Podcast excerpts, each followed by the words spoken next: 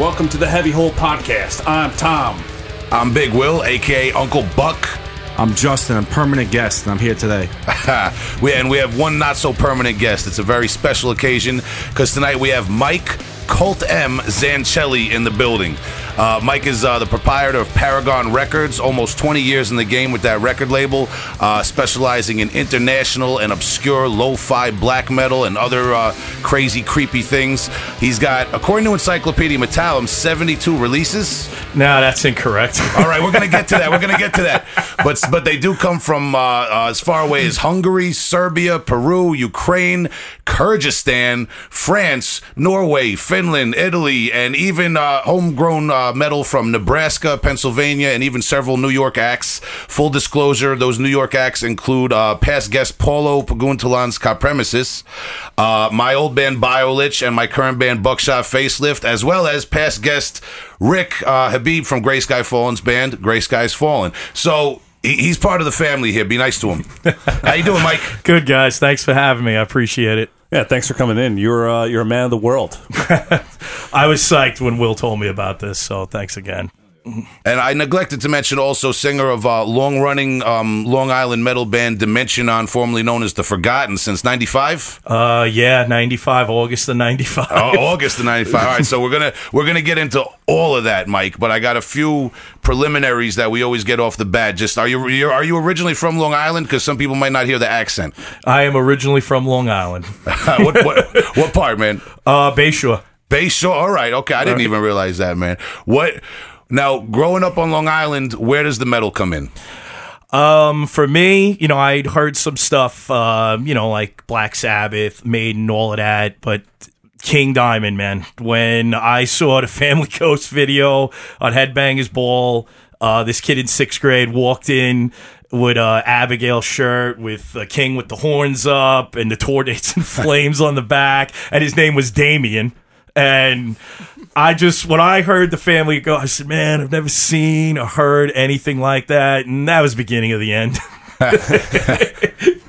so what was what was the metal scene like? What year are we talking? When you first like really get into heavy metal and you know what's up? Well, when I it, I kind of would get tapes from Damien. I was in sixth grade. Okay. So, and he would start making me stuff, uh, Possessed, Kreator, Blood Feast, Bathory, MOD, SOD, and he would just make me recordings. And I liked everything, but it really kicked off where I was on just, I had to have everything King Diamond, Mercyful Fate when I really, really started getting into it.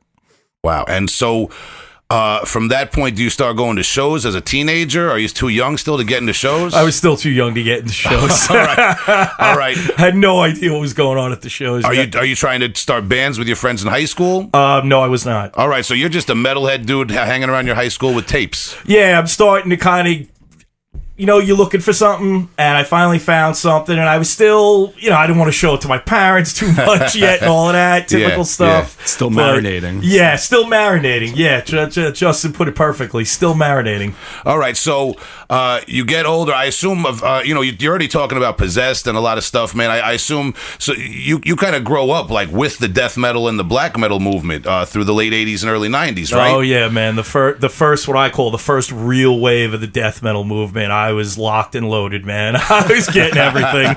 Talk about it. Talk about it. Oh, I mean, stuff like Suffocation, Effigy of the Forgotten, uh, Malevolent Creation, The Ten Commandments, Immolation, Dawn of Possession, a lot of Asians, you know. Um, It comes with the territory. Absolutely. You know, Obituary, Morbid Angel, Deicide. I mean, all the like Cannibal Corpse. You just, you know, my friend would come in in high school and give me these tapes. Like, you ever heard of Cannibal Corpse? And I'm like, Eaten Back to Life. And at that time, besides King Diamond, I was big into Kreator, which I still am to this day. But I was more like, well, I like the music, but I don't know if the vocals go along with it. One of those And- guys. Yeah, and that changed like a week. That took like a week to change. So I mean, all of that, you know, sinister, across the sticks, you Yeah, know, you know, all of that stuff was just Baphomet, Dead Shall Inherit, Paradise Lost, Gothic, Broken Hope, Swamped in Gore. I mean, you couldn't get enough of it, man. Death. It was just every band that came out at that time. For me, still to this day, there's not, there's not, there's there aren't too many scenes that can hold up to that. Mm-hmm. You know? Mm-hmm. Yeah, and that's why I think a lot of younger bands are going back to some of those trademark styles and sounds. absolutely, Yeah. absolutely, I think so. So is is tape trading and zines uh, a part of your life as a teenager, or does that come later? It definitely started as a teenager, but it was more just writing bands and trying to get shit for free. but I eventually, would, you know, I sent away uh, five dollars to Finland for Belial Gods of the Pit demo, which I was like, oh man, we got that. But the first band, my first contact I ever made was it's now looked at as a cult band was Mega Slaughter from Sweden, and I got their demo. I think it was ninety. I got their demo, and they sent it to me for nothing. But when I got the Belial demo, which I had to send money for that, he not only sent me the demo with the short little letter, but it was also all these flyers, Yes. bands I never heard of. The little flyers. You know, and I'm into stuff like Asphyx, Morgoth, Unleashed, and I think I know everything that's up. And I'm like, yo, what the hell is all of this shit? And that's how it starts. You get all these little flyers. Uh, it started for me with uh, somebody gave me a flyer for Charlie Infections uh, infection distribution. Oh, yeah, back yeah. In the, in the mid '90s when I got into this shit, and you got, I think he probably spent more on postage sending me the little flyers than like the record or the tape I ordered. Man, it was just like a stack of, uh, you know, they range from size from like inch by inch to a full page. Yeah. Sometimes you'd get a zine thrown in there, and it was from all over the world. Man, it was it was wild, and it was always two like two dollars US, three dollars world, or three dollars yeah. US, four dollars world, or you know, you know, you just had to send three dollars wrapped in paper to some dude, and you get a tape. We, we've we've talked about it on the podcast before, but um, all right. So you're tape trading. What we talked a little bit before we started recording. Tell us about your first uh, death metal show.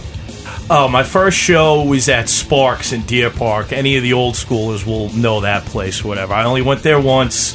Um, we went there to see Suffocation. Effigy had just come out. Pyrexia, the demo had come out, but Sermon of the Mockery wasn't out yet. Um, Human Remains came from New Jersey, and Social Disease opened up, which was more like a punk band, and it had Doug Bones, who would later be the Suffocation drummer for Pierce from, Pierce from Within, and he was doing drums for Social Disease that night. Yeah. And yeah, it was crazy, man. Just to walk in and I'm like, holy shit, man, that guy's got a Carcass Symphony Sickness shirt. That guy's got a Entombed Left Hand Path shirt. Just to be around, other than like just the three, four metalhead friends that you knew, Right. You know, and um, and you're seeing all these other people that are into the same thing that you're into. It was just like There's a whole world out there. yeah, there's a whole world out it. there, you know. And it was like I was already writing bands, but to see it on Long Island and see it in front of your face, again, that was another level. It's like, all right, this is a special night. And and there was other shows going on. You, you mentioned the Metallica. Yeah, Metallica was the next night. They were doing three nights uh, for the Black Album at the Coliseum. I think I went the second night. There were people who missed that Suffocation show because they had tickets for Metallica the night of the Suffocation show. and so um, and Metallica was great. Other than playing Enter Sandman, I loved it. That's awesome, man. Wow. And uh, so, you, I mean, you, it's funny hearing you say, you know, wow, you know, somebody else that's into death metal and that, that feeling. I've known you a long time. You have a very close knit crew of old school metalheads, um, kind of from the area, from like East Long Island, man. I've known you guys back when None of the Above Records was around. Rest in Cursed Earth, Tom. man. And- yeah, yeah, man. I- and I've always known, um, you know, those those people to be supportive of you and your music and the different bands that come out of out of the Long Island black metal scene and stuff like that. Is it safe to say that around those shows and that time is when you start hooking up with with those people? The, you know, Puke and uh, you know, I don't know if you want to shout out any of those people. But there's a, there's a lot of people out east. Oh, there's so many people Yeah. that I can say what's up to. Puke Puke, Buddy Jim, and- yeah, yeah. Buddy, and all them. Um, you know what? We just slowly started meeting each other. A lot of it, with some of the guys, start, started happening with none of the above records. Yeah, when that yeah, was around, important. and some of it was before that, just by. You know, them coming to a local show, and it's like, you know, you were doing a band, and they were like, oh, yeah, I'm really into this stuff. And, you know, Long Island, it's hard to find people really into it, but you know, you would just slowly. It's just that whole community thing. You find each other, you know, the shows and writing each other and stuff like that. Because obviously, this is before the internet time, so you know. is now speak speaking of the internet time and, and, and old friends is there anyone that you're still in touch with through like the tape trading and the mail scene that you were in touch with like like what's the oldest relationship you got that's still going with with old with uh, on underground tape trading people Keith of Eternal Darkness Creations, who is probably the realest motherfucker out there. Um, we lost touch for a little while, not because there was a falling out or anything. He just Keith does snail mail to this day, and he's been uh, around since 1990. Um, and he makes up his own like bootleg demo tapes and everything and compilations and he you know he lives for it man and Yeah. i was in touch with him a long time ago we lost touch a contact of mine from mexico got me back in touch with him and really other than i guess the little hiatus he's probably the one i've been in touch with the longest Wow. All right. So that 1990, man. That's a that's when time. his label's been. I mean, I haven't been Yeah. in touch with him that long, but since the Forgotten Days, Yeah, when we got yeah. the demo officially out, I think the official demo in '97, maybe a little bit before that, you know, Jimmy or I was in touch with him, but it's a long time. Wow. So I, I'm glad you brought up the Forgotten. That starts in '95, It does August of '95. and is that your first band? That is my first real band, other than screwing around with friends doing absolute crap. All right, man. So you guys were um I don't even want to like box you into the black metal category, but for like the, for 1995, especially in New York on Long Island when everything is suffocation, internal bleeding, brutal death metal, Yeah, oh, yeah. and hardcore um doing black metal like you guys were doing or more like you had a synthesizer you had very dark uh, instrument it was it was something definitely more akin to like european metal uh, at, at the time Yeah, it definitely was. I mean, we still all came. I mean, our drummer at the time, he, you know, he liked stuff like Skinny Puppy. He liked the um the, the wave of death metal I talked about. He liked the second wave of black metal, and he was big into hardcore. So any lyrics he wrote were very hardcore influenced. But obviously, with the sound, you might not pick that out with everything. And um, but we all came from just the metal scene of like I was big into death metal and, and black metal and our uh, founder guitar player he was big into thrash getting more into death and then getting into the second wave black metal so it was just this you know these misfits really getting together trying to make something happen Right, because at the time, uh, the metal scene here regionally was definitely moving towards hardcore, deathcore, like that kind of like real tough guy movement in death metal. And um, I, I just wanted to ask you, I you know I know personally there's a lot a lot that went on, but what was it like being in a, a band that was more on the black metal side of things when that was going on? Because I know there were some people that didn't want to share the scene. Yeah, I mean, it was a little tough. I mean, the way we looked at it, it's like, dude, man, we'll play with anybody. We'll cool, we're cool with anybody. We didn't care. You know, bands like Internal Bleeding, Disfigured were always cool with us or whatever and stuff. And um, whether they dug what we were doing it was irrelevant. Not everyone's gonna like what you're doing. They were totally cool with us. There were some other bands, you know, th- you know, there was some fights that almost happened a few times, but luckily everything got resolved because you know what? I remember, you know, Jim said something to me back in the day with some of the more fair weather people. Like, it's just the thing for them to do at the time. And Jim was our keyboard player at first. And he was like, dude, they'll be gone in a year. Hmm. And with some of those people Jim was referring to, he was dead right. Yeah, You know, they're yeah. not, you know, as we talked earlier before the podcast, we're lifers. You know, and when you're a lifer with this shit, you don't care whether it's black metal, death metal, thrash. You just care about supporting it and being into what you're into. Yeah, especially I, I agree with that, and especially once you've gotten to a certain age and you've seen people come and go, and you you value certain things over others in life and, and in music, man. But without getting too philosophical, getting steering the conversation back, um, the Forgotten, you guys put out um, the, the the to walk the forest black tape, Yes. the the grave tape, the, the the cult classic, the grave. Um, the L'Aldilia, if I pronounce it right, Yeah. uh, album, and uh, was that it for the Forgotten? We actually did to walk the forest black like a raw version of it before the official demo came out. Okay. And also, again, this is with Mark, our old drummer. He would make like these.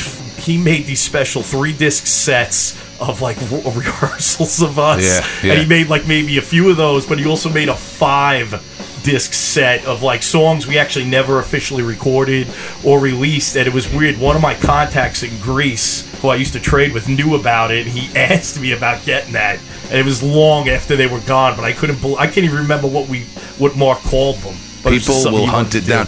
yes I got an email the other day from a guy asking me for a liquefied maggots tape. That's Mike. You might remember that. Yeah, yeah. That's like my very first Noise noisecore project with Adam Rotella from you know when I was 15. But but yeah, people will hunt that stuff down on Yep. the internet. But um.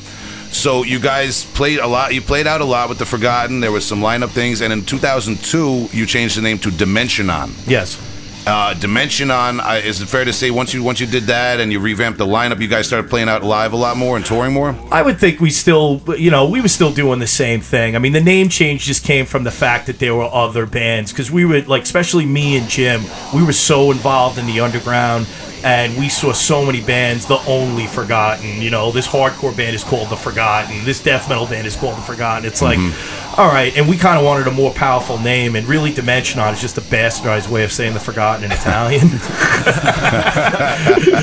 which Mark Okay. kind of Joe kind of came up Very with. New York. Is this Very- before Google Translate? Yes.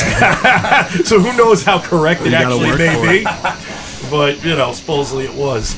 Well, all right. Well, I want to I want to talk more about Dimentianon and what's going on um, currently, and you know, even get into some other projects with members of Dimentianon. But what I, I know you say that that the band went hand in hand with forming Paragon Records, right? Yeah, it pretty much did because it came from it came from Jim.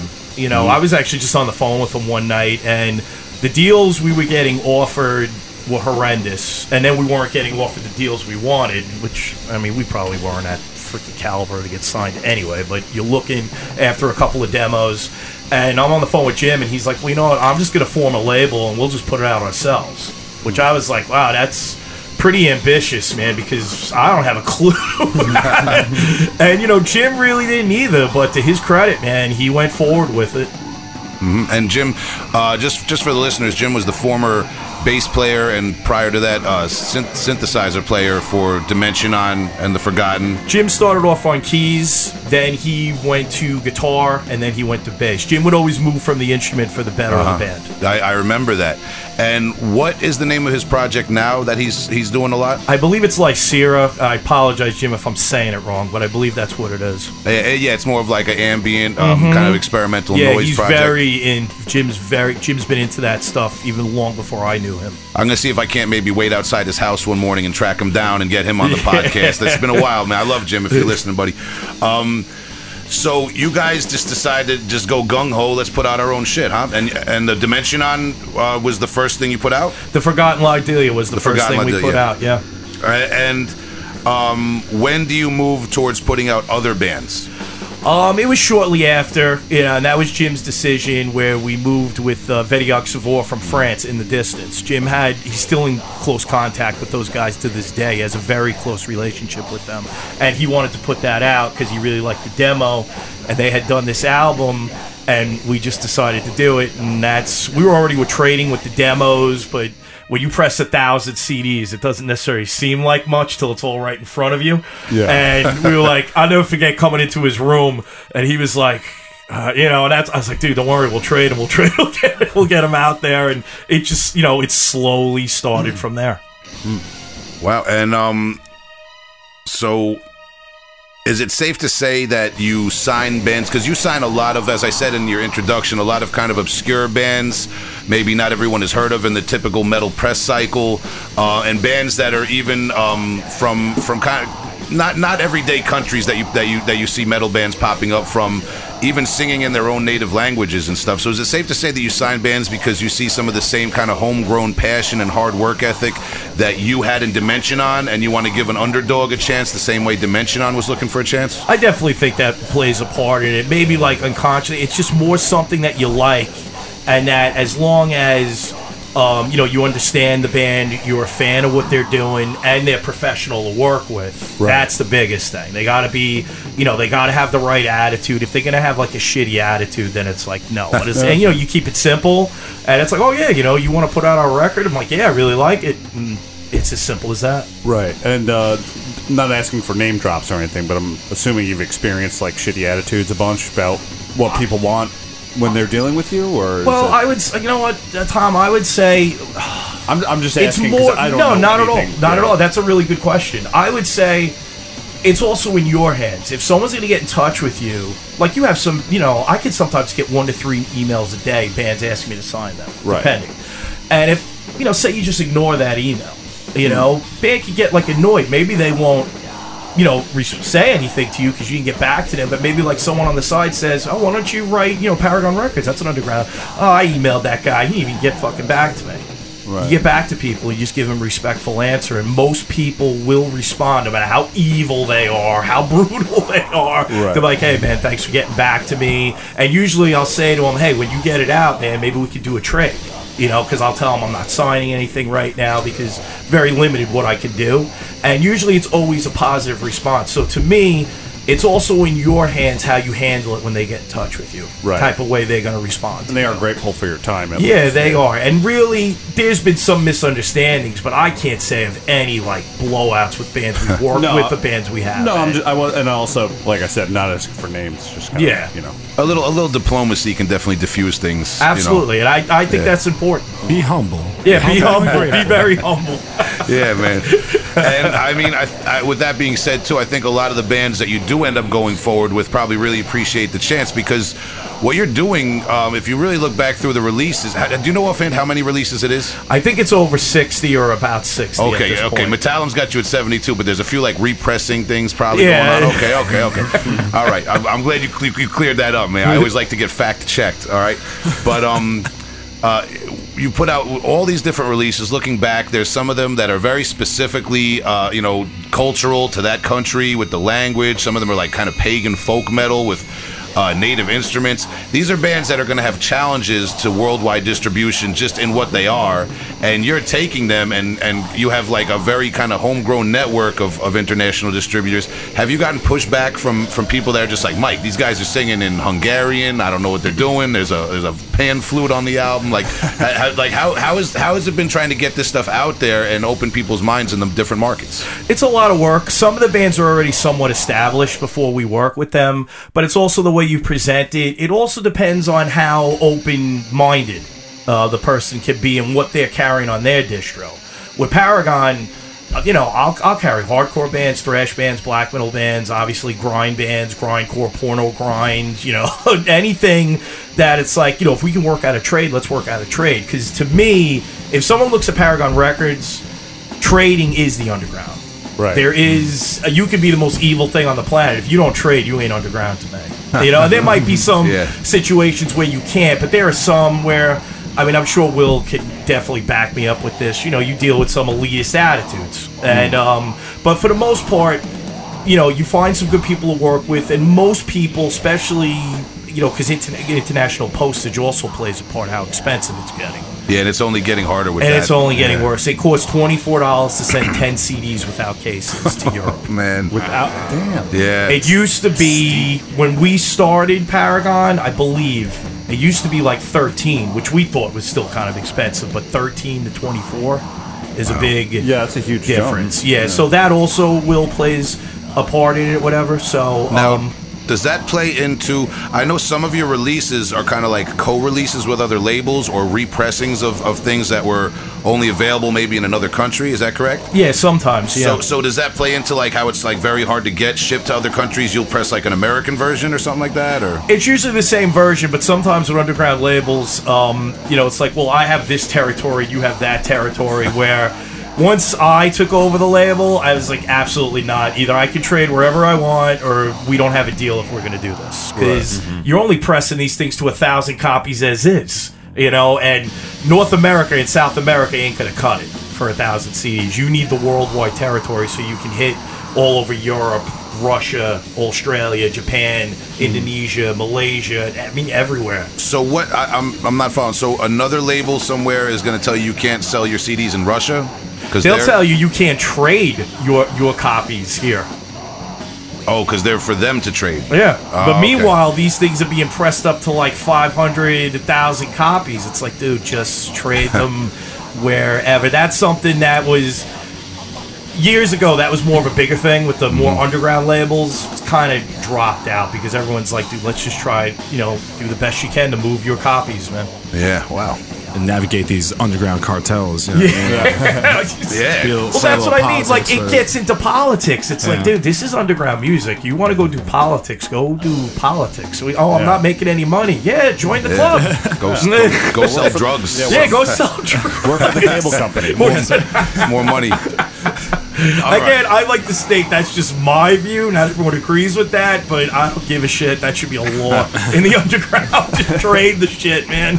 So, so all right. So, uh, moving forward with these really specific releases that you do, I imagine over the year, and also with the consistency, you've been around for a long time putting stuff out. You've built some kind of like um, uh, collectors, like followers that that follow your releases and follow your bands, right? Absolutely. Are there anyone? Is there anyone that's just like fanatical, little little extra, or, or does anyone like spend? You don't have to name names. Does anyone spend like buy every release you got and every color vinyl and all that? Hey, or- stalkers outside the windows just waiting. The biggest thing, uh, there's been a couple of things. Um, I have a guy from Japan who orders from me. I give him a really great deal. We did a 15th year anniversary sale where you got 10 CDs for $25. And that was the first time he came around to me.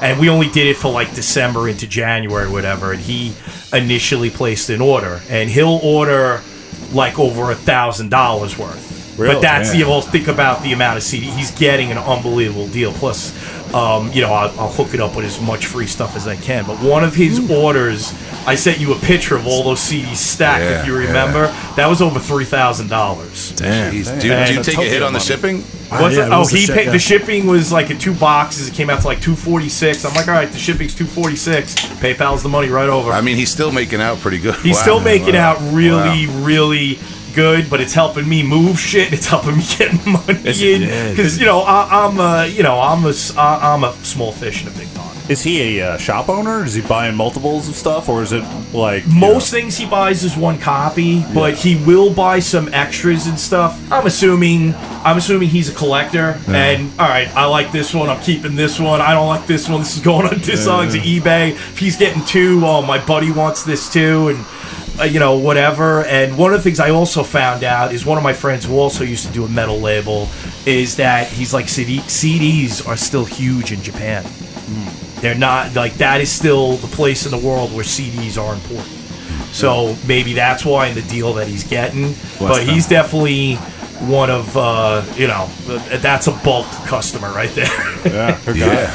Yeah, wow. I mean, because that's not not that I've ever seen anything like that with with my bands or whatever. But there are those people that are just as passionate about metal as me or you, but they make more money for a living, or they have more disposable income, and they buy you know every T-shirt and the seven inch and the record, and give you like a tip for gas or something at the merch table every once in a while. There's somebody that's just a metalhead who got a great education or a good union job or whatever they did. You know what I mean? And they're- Yeah. and they're spreading the love, man. So that, that you know that does happen. That's pretty amazing, though. Yeah, Um, well, that that being said, this is like the fun part for me.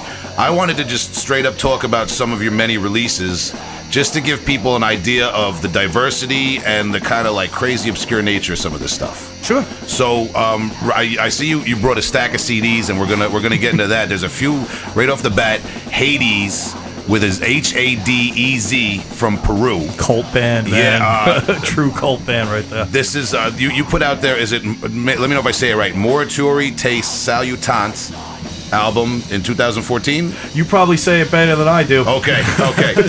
that that shit is uncomfortable to listen to. Yeah. Uh, it's just like a genius work of throaty, guttural vocals and, and and lo-fi guitars, but it's clear and you can hear the guitar when they do the little solo or something like that. It's it's so death metal, man.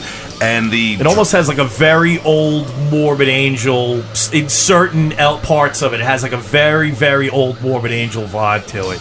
The the drums oh, Yeah. so unsettling and Yeah. clunky. I I mean, when I first listened to this, I was like, uh, I don't know, can I do? And then like I was, it's almost like a- Grimy. It's just it's nasty. it's a death metal version of like Anal Birth. Like I like I had to Oh. look and make sure Adam Rotella wasn't in this band or produced the album. But it but it grows on you, yeah, especially with they're the definitely vocals. not for everybody. But I mean, I love Hadez. So ugly, man. And I, I especially love when they do the little guitar solos and mm-hmm. stuff because it reminds you they're a metal band, even though it's just abysmal production, man. Great guys to work with. I Great listened to guys. this one earlier today, and the guitar tone is also something like kind of interesting. The mix is just weird. Oh, yeah. it's yeah. just so like I don't know. They're not they're not burpy. They're just like heavy and kind of like you know gritty. I love it. Yeah, it's, it, this is a cool release. dungeon death metal, man. It's just yeah, it's like the frog that lives in the puddle in a dungeon somewhere. It's almost got like a modern vibe too, with the way the doubles sound, like the pedals. I'm like, are those triggers The on the pedals? clicky, I'm yeah, like- Yeah, super compressed. Just like, Yeah, but meanwhile, it's this raw band played. It's it's a really cool. That took two years to make that release happen. Wow. Yeah. Uh, okay, man. Yeah. Was it? Were they just like two years of like gradually degrading the tape and everything? Or? Basically, and it's one of the things that happens sometimes when you're doing a label. I was ready and they weren't. Mm-hmm. So they came around to me like probably, you know, over a year or so later. We got it going. But yeah, it took almost, I think, two years to make the whole thing happen. So, but I mean, I remember I was like, wow, this is dead in the water. And then they were ready. They're like, yeah, man, you know, we want to do this. I'm like, all right, let's do it. I was financially good to go still. I said, yeah, man, let's do it. And a lot of people wanted that album. I can tell you that. It sounds like something you pull up out of the water. It's- it's- and I'm saying this with I'm saying this with reverence because I, I it's the total spirit of death metal. Yes. It's such a fucking sick release, uh-huh. and it does grow on you. It gets under your skin. It's not like that clean, polished, technical album Yeah. that you're just ripping in your car, man, right from the go. This is something that grows on you and gets under your skin. You gotta listen to it when you're alone. And um, maybe you could just give a little background because I know they're kind of like a classic old school band, right? They're one of the first bands, I think, playing that kind of extreme music from there. They've been around a really long time. They've broken up a few times, but they are kind of a staple, I think, for Peru. You know, what uh, bands measure themselves to and everything like that. And plus, one of the guys also does his own label, and I've traded with him. So, Okay. they're, ve- you know, they're lifers, man, as we would say. Yeah, You know? Hadez, with a Z at the end. which I love that Z at the end. Hadez. Hadez. ladies come on yeah no that, that that shit is great and uh, i just i also want to thank you on the podcast mike you were kind enough to bring me this um, what was the label that put this out Uh, Raw Black Cold from Bolivia. raw black hole from bolivia uh, put out this cassette version of the album we're talking about now Hadez Morituri Te Salutant, and um, the CD version obviously put out by Paragon Records in uh, 2014, man. So it's still still collecting mold in the in the casket.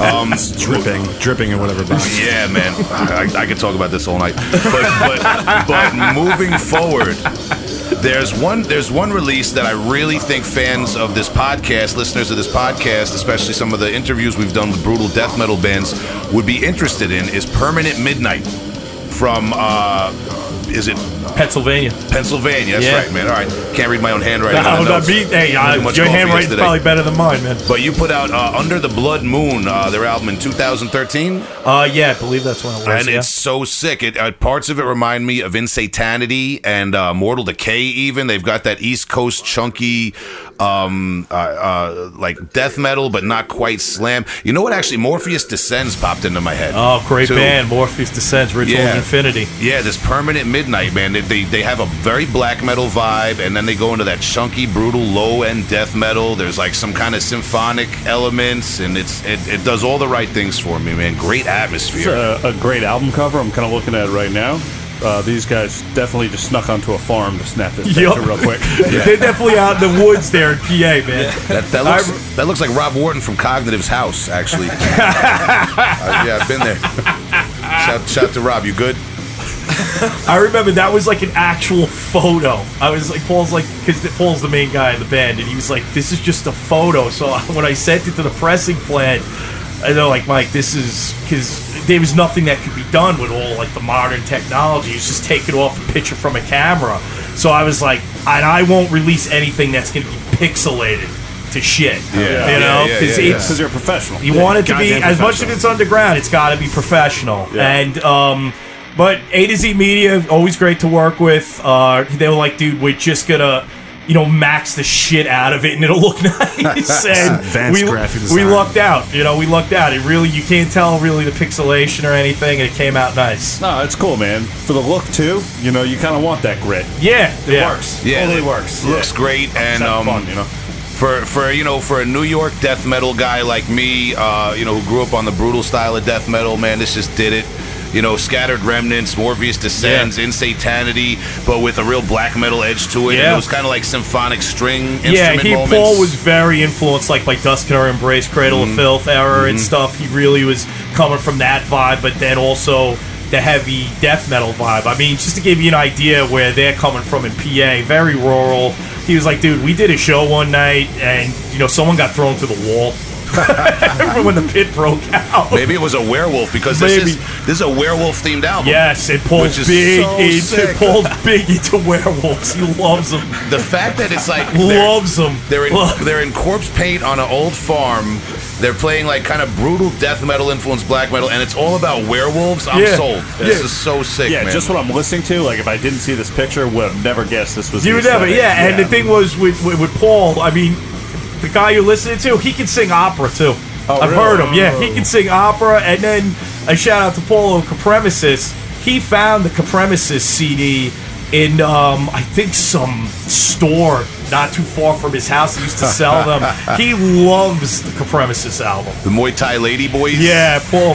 Paul from uh, Funeral Dust, uh, Per Midnight loves Paulo's Copremesis Well, album. was that Loves it. 2007? Yeah, jeez. Yeah, 2000 Yeah, long time ago. Fans for our listeners, um, you know the Ping with Paulo episode that was very popular. Paulo's old band Copremesis was also on Paragon Records, and their their full length album Muay Thai Lady Boys came out. Let's let, real quick. Let's. let, I just want to talk about because you you put Biolich out, you put Premises out, and you did you just recently put out Buckshot Facelift out.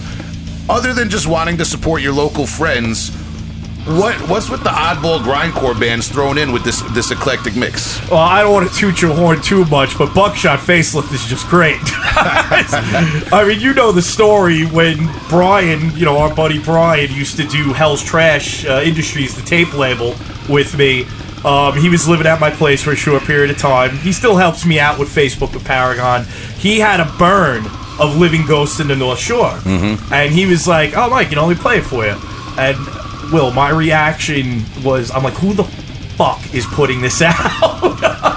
and I missed the boat on it. So, well, well, we and we put out Ulcer Island with Paragon Records, Yeah. and we're very happy with that and all that. Not and not, great album. Yeah, I love And I- that album so much. I Yeah, did- it's a great whoa, album. Just, Here, just here, take, here. pump the brakes. Take it, Will. Pump the Destroy brakes. Pump the brakes. Pump the brakes. Start back. I didn't. I didn't. I didn't start this line of questioning just to get a um a handshake party going. But but uh, you know no the, the the point being like well I'll, I'll phrase it this way: all these people that you're now trading with in 2007, the cult black metal people from across the world, you're like, hey guys, I got this new Muay Thai Lady Boys CD of brutal guttural death metal.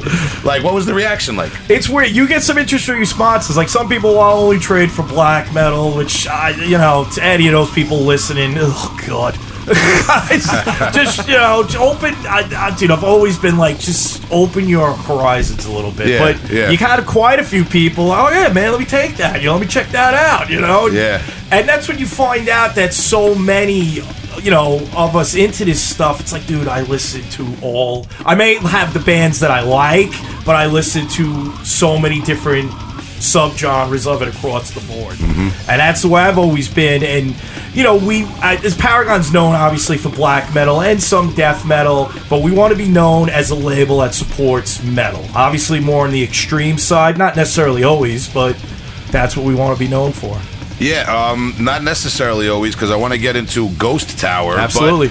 But, we, I, I want to dig through some of this obscure crap that you fucking, not crap, some of this crazy shit you got, man. Uh, we talked about Hungarian uh, black metal, man. Let's talk about Aetherius Obscuritus, if I said that right. Uh, Love them, man. Love them. Yeah. You've put out four albums by them, uh, Yep. so you should love them. Yeah. you you got their Viziak. If I, this is Hungarian, so I, I might pronounce it wrong. Viziak in 2007, Black Medicine in 2009, uh, Ventus in 2012, and MMXV, which is the Roman numerals for 2015, the year the year it came out.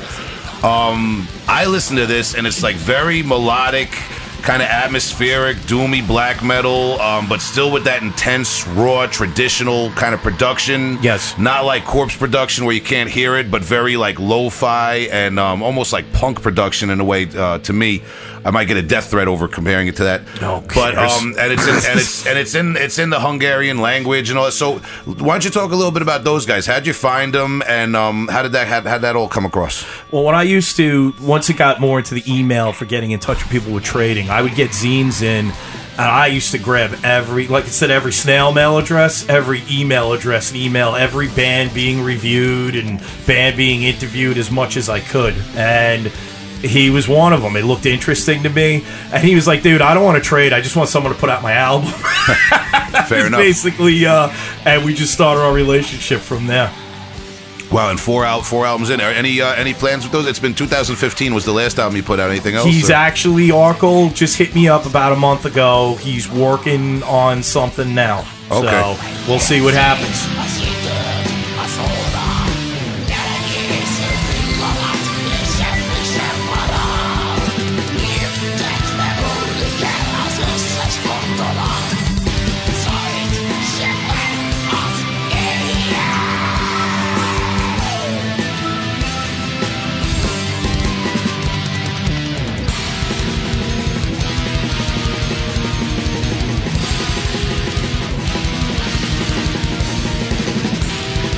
Okay, so moving forward, uh, another release I wanted to cover is uh, a Sicilian band, uh, Heretical, and their album, if I'm saying this right, Daemon Our Christ in 2014 that you put out, right? Correct. Yeah, uh, really a little bit of an interesting twist given the other bands on your label because this is produced very with a lot of like modern day clarity. Um, it's symphonic, brutal black metal uh, with and the it's like I said, the production. It's got this like epic, almost like film score like quality to it. Uh, with, with with like the symphonic atmosphere, big dramatic sound. It's flashy without sounding like that kind of like tech death, you Oh, know, yeah. music. Should school check the thing. video on YouTube, man. It's sick. I watched it today. yeah, is that fun. not? It, I mean, it's, weird. You've seen like stuff like it, but the way they do it, they make it their own. very interesting, like practical face paint stuff. Yes, Uh, like, yeah. really creative video. Definitely check that out. What's what's the single called again? The, I uh, that- forgot the name of it offhand. I know if you just put it in, it'll come up. I know that. It's been five Well, years of madness, people. He doesn't. He, Yeah, I, I'm He doesn't bad. remember everything. and Come I'm on. horrible with songs. oh, me too, dude. I don't even remember my favorite band's name. and, it's, and it's- and it's also probably in Italian. I mean, come on. But uh, but yeah, heretical. This what a great album this is, man. And um, like I said, a little bit of a uh, of a of a step in a different direction compared to some of your other releases because it's got a, a very high, like modern, competitive production value and that symphonic quality to it, man. Like it almost. I don't want to. I don't want to put it there, but like that Cradle of Filth, Dimmu Borgir, like you know, thing going Definitely, on, man. definitely. What, what, what about these guys, man? What can you tell us about these Sicilian black metal guys? They hit me up about it. You know, they had a They sent me a promo of it in this really like little special cardboard thing. And this is one of the things box? with me. Yeah, like oct- I, I don't even know, like this little cardboard box thingy, whatever, With a calzone. octagon thing or whatever. Would have been nice if it came with a slice, but a Sicilian slice. yeah, Sicilian slice. But that on a um, shirt. but uh, like with most bands, I really got to sit with the album. I gotta like you can't oh just MP3 our tracks. Nah, man, you got to send me something, and I got to sit to see if I dig it. You know, and it's like if and if that ain't cool with you, I understand, but. I don't know what to tell you. That's what I need because I really gotta. Why I'm doing my emails. I gotta. All right, play it again. I play it again. It's like you're feeling it, you're feeling it, or you're not feeling it. You know, I go through those things, and that was one of the things at first. I was like, yeah, it's okay. And then I found myself I couldn't stop listening to it. Yeah. And I hit them up, and it still hadn't been released yet. And I'm like, you guys want to do it? And they were like, yeah, let's do it. They wanted a simple again, just press the thousand CDs.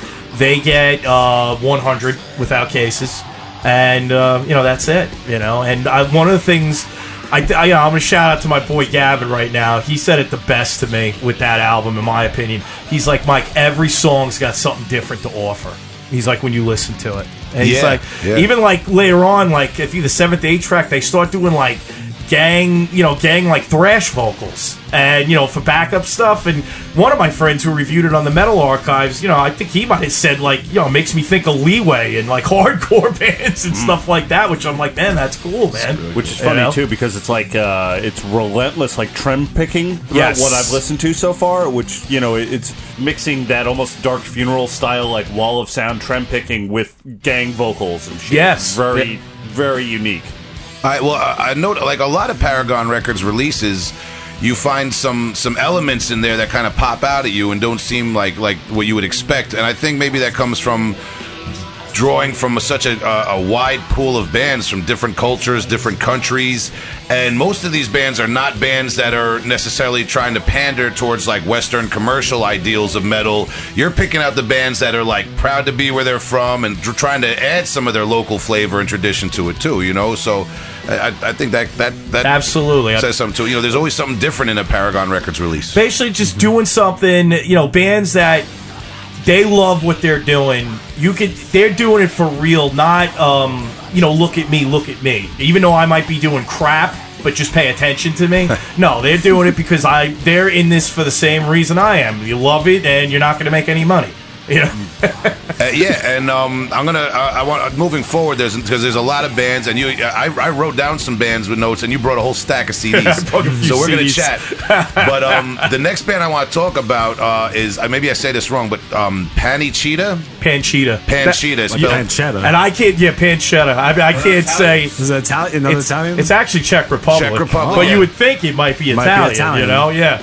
P A N Y C H I D A from the Czech Republic in 2013. Yes. you put out their album "Grief for an Idol." Yes. uh, and they, um, I've seen them labeled pagan black metal, and it's kind of like this very doomy uh, black metal with with like folk, like traditional instrument, uh, you know, influences, and a lot of atmosphere. Very melancholic, melodic, uh, like death metal elements, and um, some. Is it? Are there synthesizers, or is it all like traditional instruments? I think there's some uh, synthesizers in it, whatever, but they mix a lot of things or whatever. Like this opening track, oh, thi- this track freaking kills me, man. I love this song. It's really addictive, man, and it's the type of thing where, uh, you know, so-called folk metal or pagan metal, whatever you want to call it, is not necessarily my normal neighborhood for metal. But this is pulled off so tight and written so well that it's it's it's it, the way it's presented is great, man, and it, it really like tears at your heartstrings. It's so dramatic.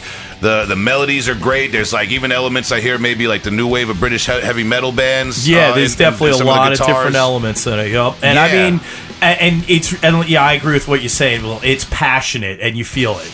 You know, and that was something when I was listening to it that really, you know, grabbed me about it. Yeah, yeah, um, really amazing. Is is he singing in Czech? Uh yeah, I believe he is for most of the tracks. I'm not sure for all of them, but I believe for most of them he is. Yeah.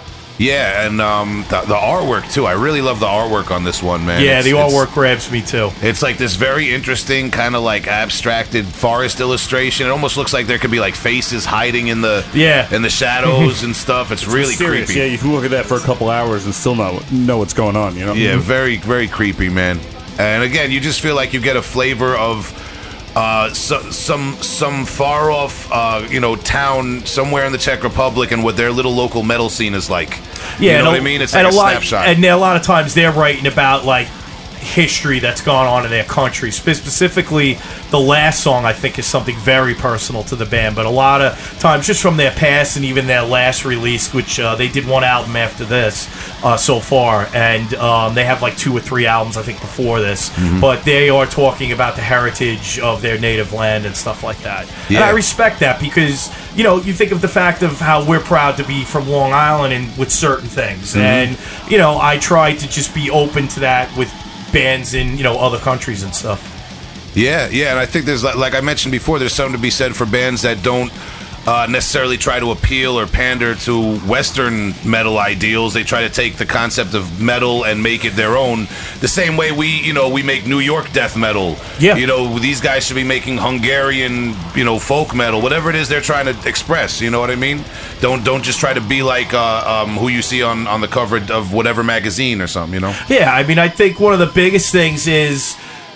You know, Ozzy even said it years ago. He's like, we're all thieves. We all rip each other off ideas and stuff. And maybe it ain't so blatant like that. But um, the whole thing is, everyone's going to take their influences in, but filter them out and make it your own. And you know, when I think of the band, a lot of the bands we released, that's a big thing of what I'm looking for. I don't want to, and you know, this is not to slight any bands, but I'm not looking for the next Incantation wannabe.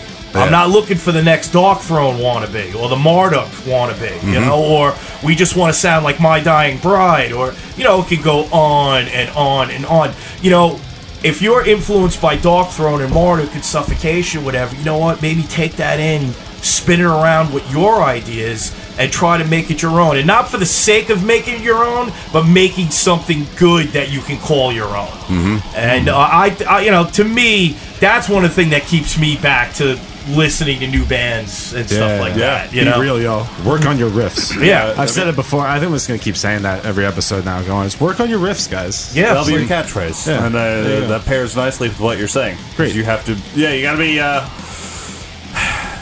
you're not going to be able to make a hot pocket if you don't do it right. You know, It's true. They, Yeah. whatever the hell that means. they're Well, the- sold cold, you know, and you have to Yeah, put your own sold- heat into it. So Exactly. if you take make everything if you you make know. your own bread and you make your own sauce and your own cured meat and make your own hot pocket, you're gonna enjoy it that much more. Right. Absolutely. And, and on the right. very well, like That's bringing right. it back to earth though.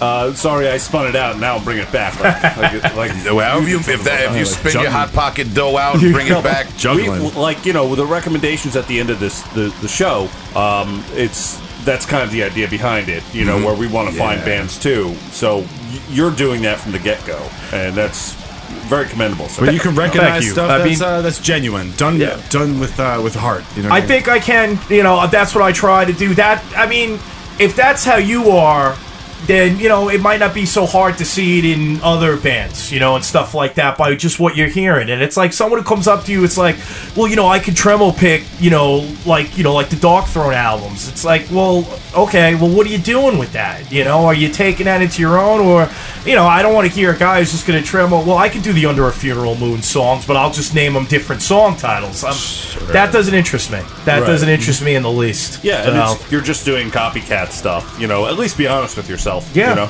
Well, And uh, yeah, that being said, there is a big market for, like we said, bands that sound uh There, you know, there's like 50 flavors of incantation nowadays. Yes, there are. I mean, and I'm, you know, I'm, be, I'm going to be real. I like some of those younger bands that are Uh, flipping it in a, a slightly different direction, but uh, that's not what you do. You don't put that stuff out, and there's a big enough market for that stuff where I think it's it's appreciated. Like we said, that you're kind of fit. You know, you're you're you're fishing for the deep fish that's that's Yeah. down there. The, the you know the.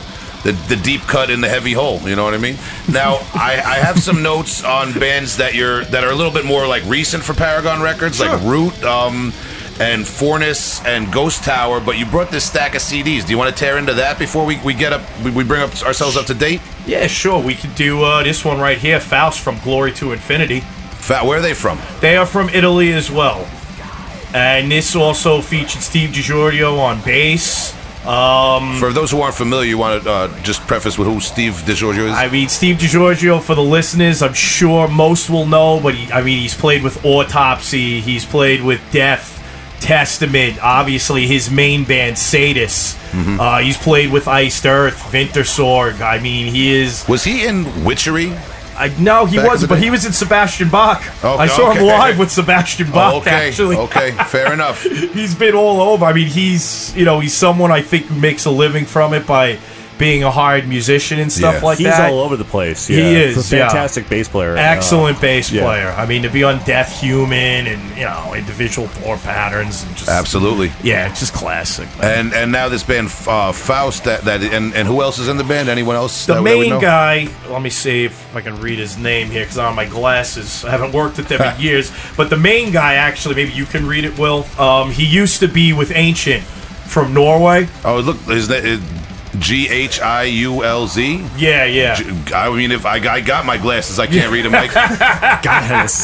Guyuls. Yeah, that's good enough. That's a stage Good. name. Yeah. Alberto, I believe, is his real name. I haven't been in touch with him for years, but um, And what what band was it that you said he was involved in? uh, Ancient from Norway. Oh, He used to tour with them. He never played on any of the releases, but he used to tour with them all the time. He went to South America with them. He went all over Europe with them. So it's fair to say he cut his chops with Ancient, and now uh, he's got this Faust thing going. With, He had Faust going before DiGiorgio, Ancient, okay. but Ancient was kind of always traveling around themselves. At one point, they were in the States, so so that's where the gig was. Yeah. he was in Italy. I think Yeah. that's how he met Alberto, and Okay. um, you know, is that how he met the girl on the cover? I so don't know, sorry. but you on. gotta love the girl on Come the on. cover, though. Some solid tips on that. one.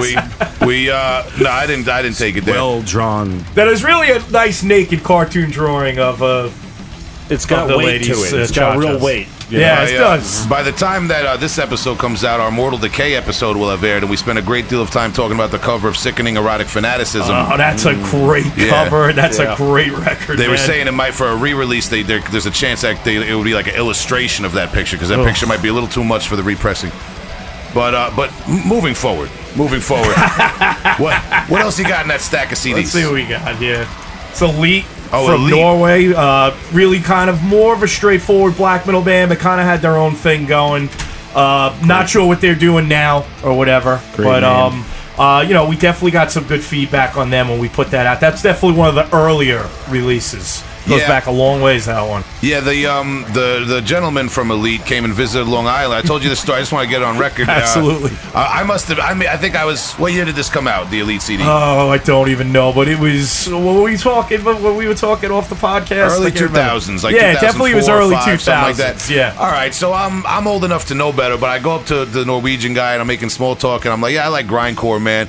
He's and I was like, you got any grindcore bands where you're from in Norway? He's like.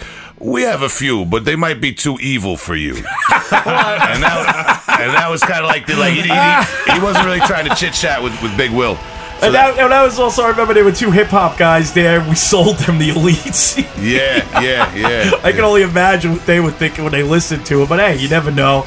And um, that was the first night I saw you freestyle, Will. Yeah, I think I was freestyling in front of the club, and Bill there were like two hip hop guys Yeah. came over and were, and were like rapping with me or whatever, and then they start talking to you, and I think they were very interested in the uh, the idea of an underground label because they could relate to that.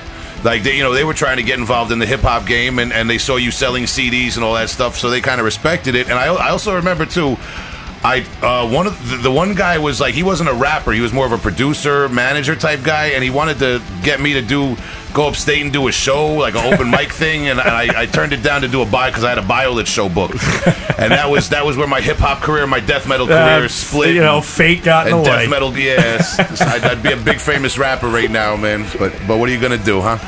But all right, man. 2003 was uh, the elite. Two thou- yeah, 2003, 2003, thanks, right. So I Justin. was I was uh, 21 years old. I didn't know any better. I will say just about anything you guys ask me the date of. Mike, what's the date? Yeah, Yeah. I don't know. I know I put it out. Well, you we're, now we're in your stack of CDs that you brought. We're out of my notes, so I can't help you now. All right. But uh, but what, what's this here? This is Darkestrah, uh, Great Silk Road. This is the reissue of it on Jewel Case because we did it on Digi CD uh, with a different cover, Mm-hmm. and um, that's our biggest seller to this day. Which really is not the Digi version, is not the Jewel Case repress. Darkestrah, are spelled D A R K E S T R A H, and the album is The Great Silk Road. Yes. Where are these guys from? From Kazakhstan or whatever. When you said earlier, you might have said the country better than I did. Kazakhstan? Yeah, but they're located in Germany. But that's where they're originally out of. And Mm-hmm. Is that a actually- former Soviet country? Yeah, I I'm a little believe so, yeah. right. Okay, I'm, I'm not the best educated one and on the Great podcast. Silk Road again is about the very like nice. the history. Very nice. You know, nice. and Yeah. and um, you know, this is with a female screamer, and Mm-hmm. uh, they're on Osmose Productions actually now. They went to Osmose after this album.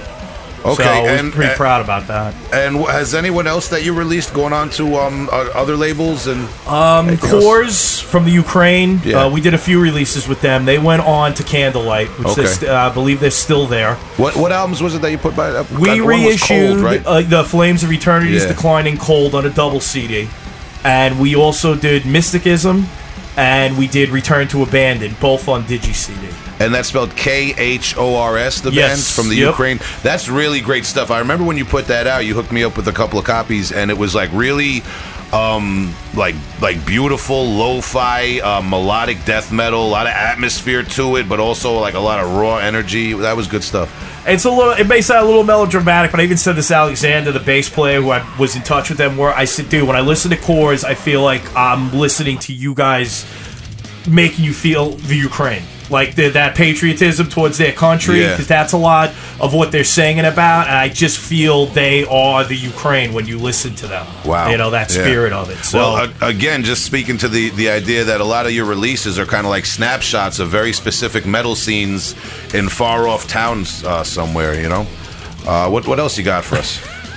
oh, this is that Permanent Midnight, man. I, Yeah.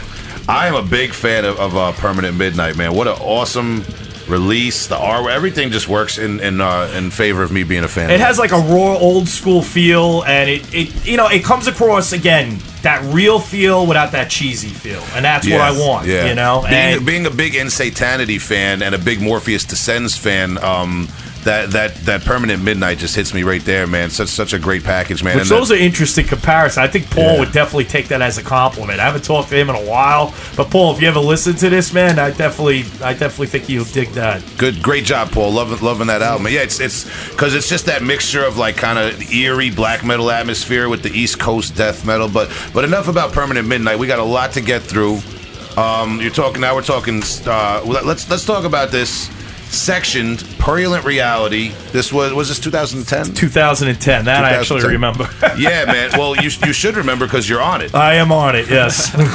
And um, this is also uh, Pete Christopher playing drums, uh, and Zoltan is the guitarist, right? Yes. That's, that's kind of like his brainchild. Is, yeah. is Section is Zoltan's brainchild. Yes, it is. And now around the same time, you put out Dimentianon's uh, Collapse the Void. Collapse the Void album, and that's got uh, same same lineup, similar lineup. Uh, yeah, well, along with Maureen on bass, and we had uh, we had a uh, the guy who also Pete Ruccio who recorded the album. He actually does the rhythm guitars on that record too. Okay, and I thought that was uh, very interesting at the time as a listener because Collapse the Void is more like traditional Dimentianon, um, like blackened death metal. It's you know Dimentianon's never straightforward. There's there's a lot of black metal. There's a lot of dark atmosphere. There's elements of old school death metal. Whereas this sectioned album is very straightforward melodic death metal. It's it's it gives you a vibe maybe of some of the older Swedish bands, maybe mixed with like Pestilence or Sinister or something. Absolutely. And it was great to hear you, Mike, because as we talked about before, the Forgotten into Dimension is pretty much the only band you've been in uh, up until this point, and we got to hear Mike uh, on more of a death metal proper album. which was great because uh, you, as you know, Will, I love I love the death metal scene, so it was Yeah. great to actually be a part of this and to and again to put my everything that my influences that I could put into this that I couldn't put into Dimentianon. Mm-hmm, Exact, which is why it's great sometimes to hear another band by someone that you only know associated with one type of music. Now, with Section, you guys played live uh, with that lineup, but that when while you were in the band, right? Uh, with this actual lineup, uh, what uh, I'm trying to think, it was never the five of us ever did a show. There were plenty of people that played in section. Um, the other, the bass player actually is Robin Eaglestone, aka Robin Graves. Used to be in Cradle of Filth. He uh, toured with Grim Force. Uh, uh, was it Grim Far? I can't think of the name right now offhand. Something Grim, something in Norway. Uh, Belfagor, and. Okay. Um, that was the first person Zoltan actually met while he was living in England to come jam with him with Section was Robin. So and it just started from there. And you got to travel. Didn't you go to England? I played a show with European shows. I did a show in London uh, with Section. I did two shows in Hungary, and I did a show in the Netherlands. Uh, Zoltan originally from Hungary. Uh, Yes, right? Okay. I traveled. He, you know, he lived in the U.S. for a while. He lived Yeah. in England, Holland. He's, he resides in Switzerland now. So how'd you get hooked up with the dude and uh, with Section and all that? And, and then he was in Dimentianon for that period of time too, right? yeah, we got were- him in Dimentianon for a short period of time because well. it was like a, he was part of that local cohesive Long Island scene, right? Yeah, yeah, we got him over here, and you know he fit in with all of us. But the whole thing started with this album by a band called Frost called Fragments: Extreme Loneliness, and um, Did Paragon put that out? we reissued it Okay. on CD. And I'd gotten the tape from a buddy of mine, Anthony, used to do non Compos Mentis uh, records. I which- remember Anthony You know Deer Park. Anthony. Anthony. Shout out to Anthony. Non Compos Mentis. we call him Gramps. Oh boy. Okay. But um, and I remember it was one of the last because he always had stuff to buy, and it was one of the last things. He had this tape on the stack, and the cover just looked cool to me, and I bought it, and the rest was history because I couldn't stop listening to it, and um, I finally I said, man, from my first personal signing. I want this to be my band because Jimmy at that time was putting out all the releases.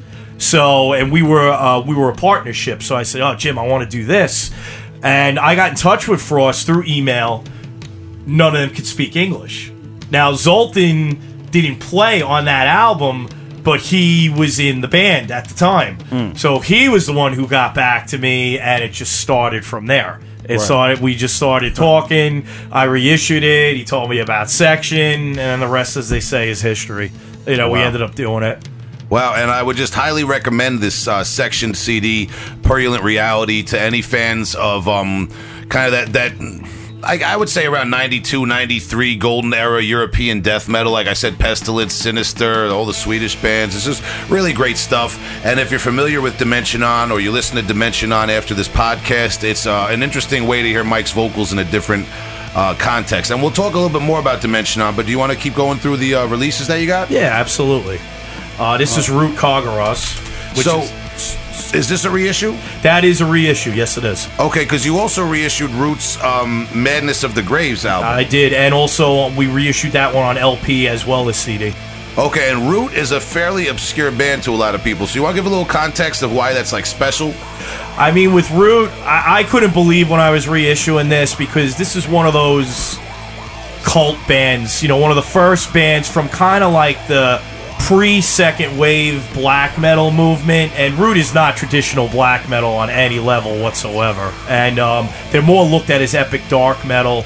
But they're one of the first bands, along with Master's Hammer from the Czech Republic, kind of doing their thing and i you know i'd found out about them obviously getting into bands and stuff and i just got more and more into them and i think i just emailed their current bass player who's still with the band now and it just started from there to reissue it which honestly was pretty shocking at the time. I actually kept that hidden from a lot of my close friends who were big root fans. I said i got a surprise for you man. Coming. Yeah. so it was it was a really it was a really big deal. Not financially but to release it it was really a big uh, personal kind of milestone for the label. Yeah, and um, it's it's a band that even I think a lot of people that that think they're familiar with with black metal might not realize had such a influence. You know, people know about Bathory and Celtic Frost and and uh, you know Venom and a lot of those you know like Sodom, Destruction, the thrash bands and stuff. But this is uh, a band that kind of falls by the wayside unless you're really extra cult like you are. yeah they're like the sabbat of japan uh, obviously masters hammer who i mentioned already and of course i think the king of the pre-second wave going into the tormentor from Okay. hungary so Torment, and was that the band? Uh, the, the singer went on to be in Mayhem. Mayhem, yeah, okay. Um, but yeah, Root, Root, very. I would not, not what I would reference as black metal, but again, they're like that pre-second wave, so Yeah. it's more like um, death, like slow, doomy death metal. Yeah, it's they used to be kind of more death metal. I mean, they've kind of jumped around in a lot of releases, Mm-hmm. and I mean, a lot of like say the black metal, the satanic stuff is Big Boss, as he's called. He Yeah, is the yeah. founder of the Church of Satan in the Czech Republic. Yeah, I wanted to ask you about that because he's the singer, right? Yes, he's and he does these like he's like very, sixty four, man, something Wow, like that. He's older than King. because he King's does these like overly dramatic kind of uh, like like drunk like I want to say opera, but it's like the opera of a madman. Yeah. You know, I mean, his vocals are very out there. Man. They're an acquired taste for sure. I believe Uh, that's yeah. called wailing. yeah, he's wa- he's wailing and and doing all sorts of woolly mammothing and yeah, man. No, I mean the vocals are They're out there. very different, and there's Yeah. peop- you know it, it's either something that's gonna click with you, and it's like ah, I don't know if this is clicking with me, but obviously they have their fan base. Um, when they came over and played Maryland uh, a couple of years ago. Uh, there was definitely a lot of people there to see him. I heard. I, I was disappointed I missed it, but I heard there was a lot of people there to see him. cult following uh, to be sure with Root. Um, are are you wor- still working with them or? They definitely want to still do more with me. It's all a matter of money, which Yeah, uh, yeah, yeah, you know, yeah, yeah. I mean that's everything, obviously. But great band to work with. I work with the bass player Igor um, of that band. He actually doesn't play on this, but he does play on the Madness of the Graves Mm-hmm. that I reissued. He's been with the band for years. Uh, shout out to Igor. He's a great guy to deal with. All right, so uh, now we talked about you. You recently re-released um, that that Root record, a few Root records, but going back further, I see in your pile you got Black Crucifixion. That that's kind of a, um, an older Paragon release, right? Yeah, it is actually. It's from the very probably early 2000s or something like that. What, what's up with that band? Where are they from? Well, they're from Finland, and a lot of changes with this band because we reissued a couple of their older releases as well. And um, they started out more like uh, Beherit, like kind of war, like you know, death metal band kind of style. Yeah. And they went into what you listened to right now. And which which album is this? What is this? This is um their album Faustian Dream. Faustian Dream. Yep. Yeah, so this is it's safe to say maybe they were part of that wave of bands that started out very heavy and brutal and went more towards like the uh, melodic doom direction with, yeah, with which clean what a, instruments. which a lot of the Finnish bands they always uh, many of them uh, from the death metal scene and even like just the early '90s scene, they would go in kind of just different directions as they went, which really, to me, always came across whether I liked it or not, always came across real. You know, they were kind of just yeah. doing what they wanted to do. Yeah, we had um, Rick from uh, Paragon Records, uh, recording artist Grey Skies Fallen, uh, several episodes ago, and he kind of broke down uh, a lot of those bands. The um, you know your Katatonias, and, uh, yeah, yeah, yeah, yeah, yep. yeah. Morphus, another Finnish band. So, so did you guys know that this album was going to be more of the experimental melodic quality when you received it, or were you expecting them to put out like a raw death metal, black metal album? No, we kind of knew what they were doing. We were reissuing uh, two of their older releases. Uh, one of them being Promethean Gift, and the one before it, which even Promethean Gift was different than the first one that we did. Was Fallen One of Flame. Okay. Was that one? And from Fallen One of Flame, they go from like kind of a B style, you know, death metal band with I guess a black tinge or whatever, and like you know very much in the old Beherit vibe. Yeah. And uh, Promethean Gift, they got very atmospheric with these weird singing vocals. Still, I don't even know if you could label it black metal, but I don't know if it was exactly gothic metal, which would Faustian Dream basically kind of is kind of like a gothic doom record. But you know, this is the style they ended up kind of settling into, and they're still active to this day. Okay, all right. So that's uh, and that's Black Crucifixion. Yes. All right, man. So uh, yeah, th- uh, that that's that's funny because it, it's it's like you were saying, it does indicate that kind of stylistic shift. You see, maybe they did it a, a few years later. Oh, definitely, yeah. yeah. Because even with Promethean Gift, I think I don't know if they ever officially broke up. They might have, but they came, I think, kind of inactive. I think some of the members might have been busy with other stuff, and then we just realized they were active again. And I think Jimmy, you know, Jimmy actually was the one. I don't know how the connection was made, but Jimmy set it all up with the two reissues, and then obviously this brand new album that we put out. Okay. And now um, I see at the bottom of your pile there uh, is a local artist from Long Island, New York. yes, Rigor Sardonicous. Rigor Sardonicous, Long Island's masters of uh, slowed down cemetery sludge doom. Yeah, apocalyptic raw doom. Oh my God! Yeah, shout, shout out to Joe, man, great Yeah. guy. Yeah, a lot, Joe lot, the Bold Goon. lot, of, lot, lot of love for, for Joe, man. Uh, th- this is uh, anyone who's just into that slow grinding uh, sludge doom, man. It's kind Yeah. of making a comeback now in the scene, man. He's Rigor got some Sardonicous. really hardcore fans like that worship his band too. You know, Uh, a It- band like like this, I imagine would because it's Yes. very polarizing. Yes, yes.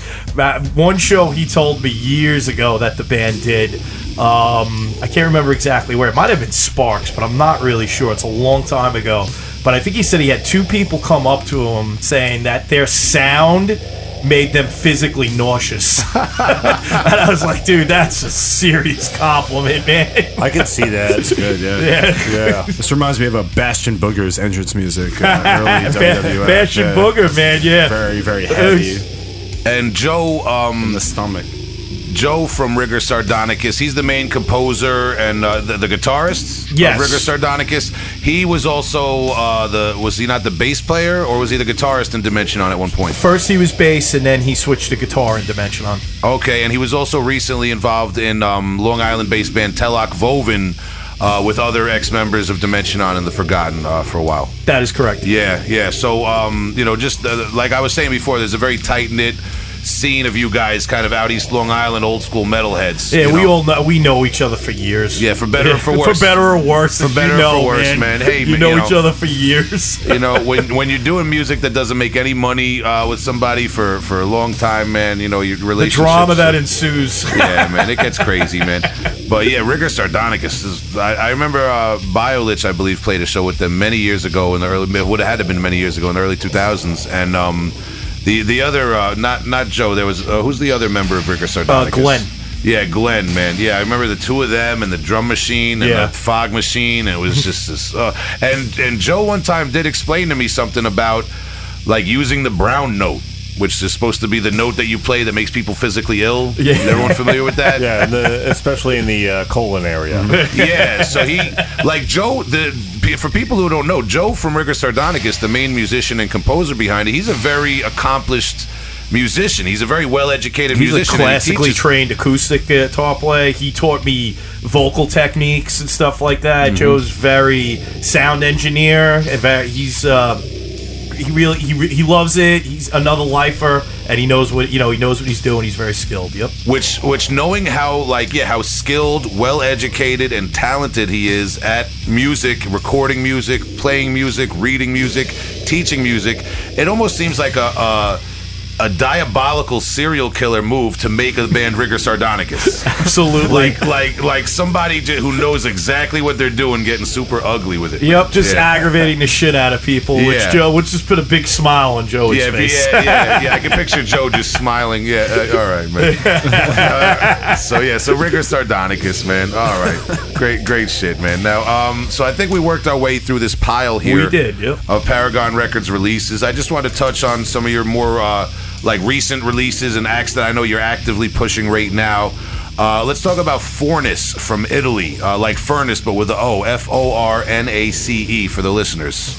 Uh, you put out three albums by them. Uh, yes, I did. 2013's Pregnant is the Night, 2015's My Journey is Ending, but the Torment Will Be Eternal. Love that title. Uh, yeah, well, Love that fucking title. yeah, I want to talk about that. 2000, 2000 and uh, last year you put out 2018's Deep Melancholic Wrath. This is ugly, angry black metal with that real like old school lo-fi songwriting, like oh, lo- lo-fi production and. Uh, the song, the songwriting is very melodic, but with like such a dark narrative, man. Yeah. It's even like maybe uh, um, I, I hear sometimes like a old death or deceased or dissection death metal, like that pure death metal, you know. From they come from a death metal background because they initially started out more like a black death metal band. So Yeah. he's gone more um, with Roberto, who's the main guy. His uh, stage name is uh, Possessed in the band, but his real name's Roberto. He wants to.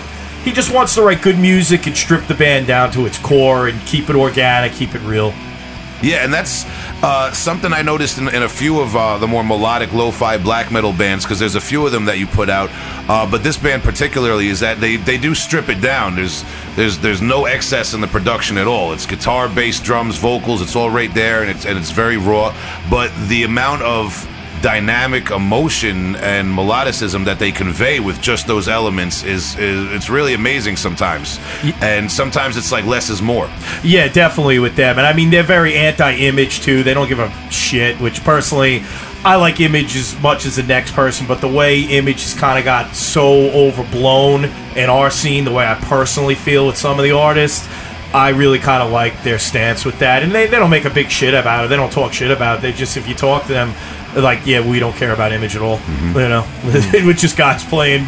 We guys we're guys playing raw black metal. That's it. That's what we do. And uh, I, I know you just put out their, their most recent album in 2018. You still working with them? Anything for the future?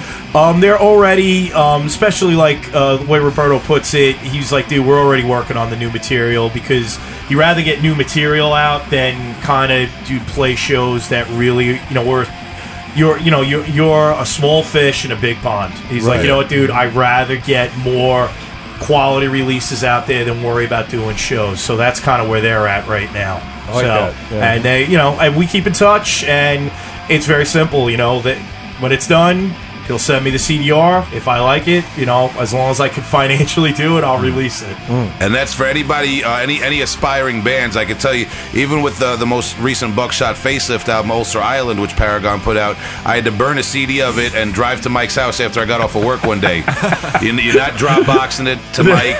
You're not zip zip filing it or school. whatever. None No. of this. Yeah, come on, kids. Send it Yeah. to me, man. Yeah, yeah. Dub, Uh, dub the guy a tape. Drop it in the mailbox. And I'll be straightforward with you, like especially you want to send me something. One, if I'm not signing anything right now, I'm going to tell you that. Hmm. And but if you want an honest opinion on what I feel about your music, you send it. I will get back to you. And mm-hmm. I, you know, I will mention. Look, man, it might not be what you want to hear, but I will give you an honest opinion on what I think. Hmm. So, you know, again, that goes back to just everything we've talked about, just being real about it and Yeah. not, you know, getting into the bullshit of it, which I hate. Yeah, not uh, not not um not kind of pandering to No. more uh, you know commercial bands and, and giving up your dignity as a band as a metal band. Um, all right, so that's Fornus. Uh, you know, for for people that are fans of very raw, stripped down, um, emotionally intense black metal, I would definitely recommend them. Uh, now another band that's kind of right out of left field um, that I really love is Ghost Tower. You you put you you re- reissued their album with some bonus tracks, I believe. Actually, we put it out officially on uh, CD. It was put out officially on cassette by uh, was it Punk Metal Rex or something like Okay. that. I can't remember. And they just had a CDR version of it that they had done. and we officially put it out on CD with some bonus tracks that the band themselves chose. Okay, and that, that Head of Night album. Yeah, Head of Night. yeah, Head of Night, and this, um, you put this out in 2018. Yes. So, so just recently, and this to kind of like is it's almost like the cherry on top of this Paragon uh, Sunday that I had yesterday when I was listening, I was I was listening to all these bands, you know, doing research for the interview.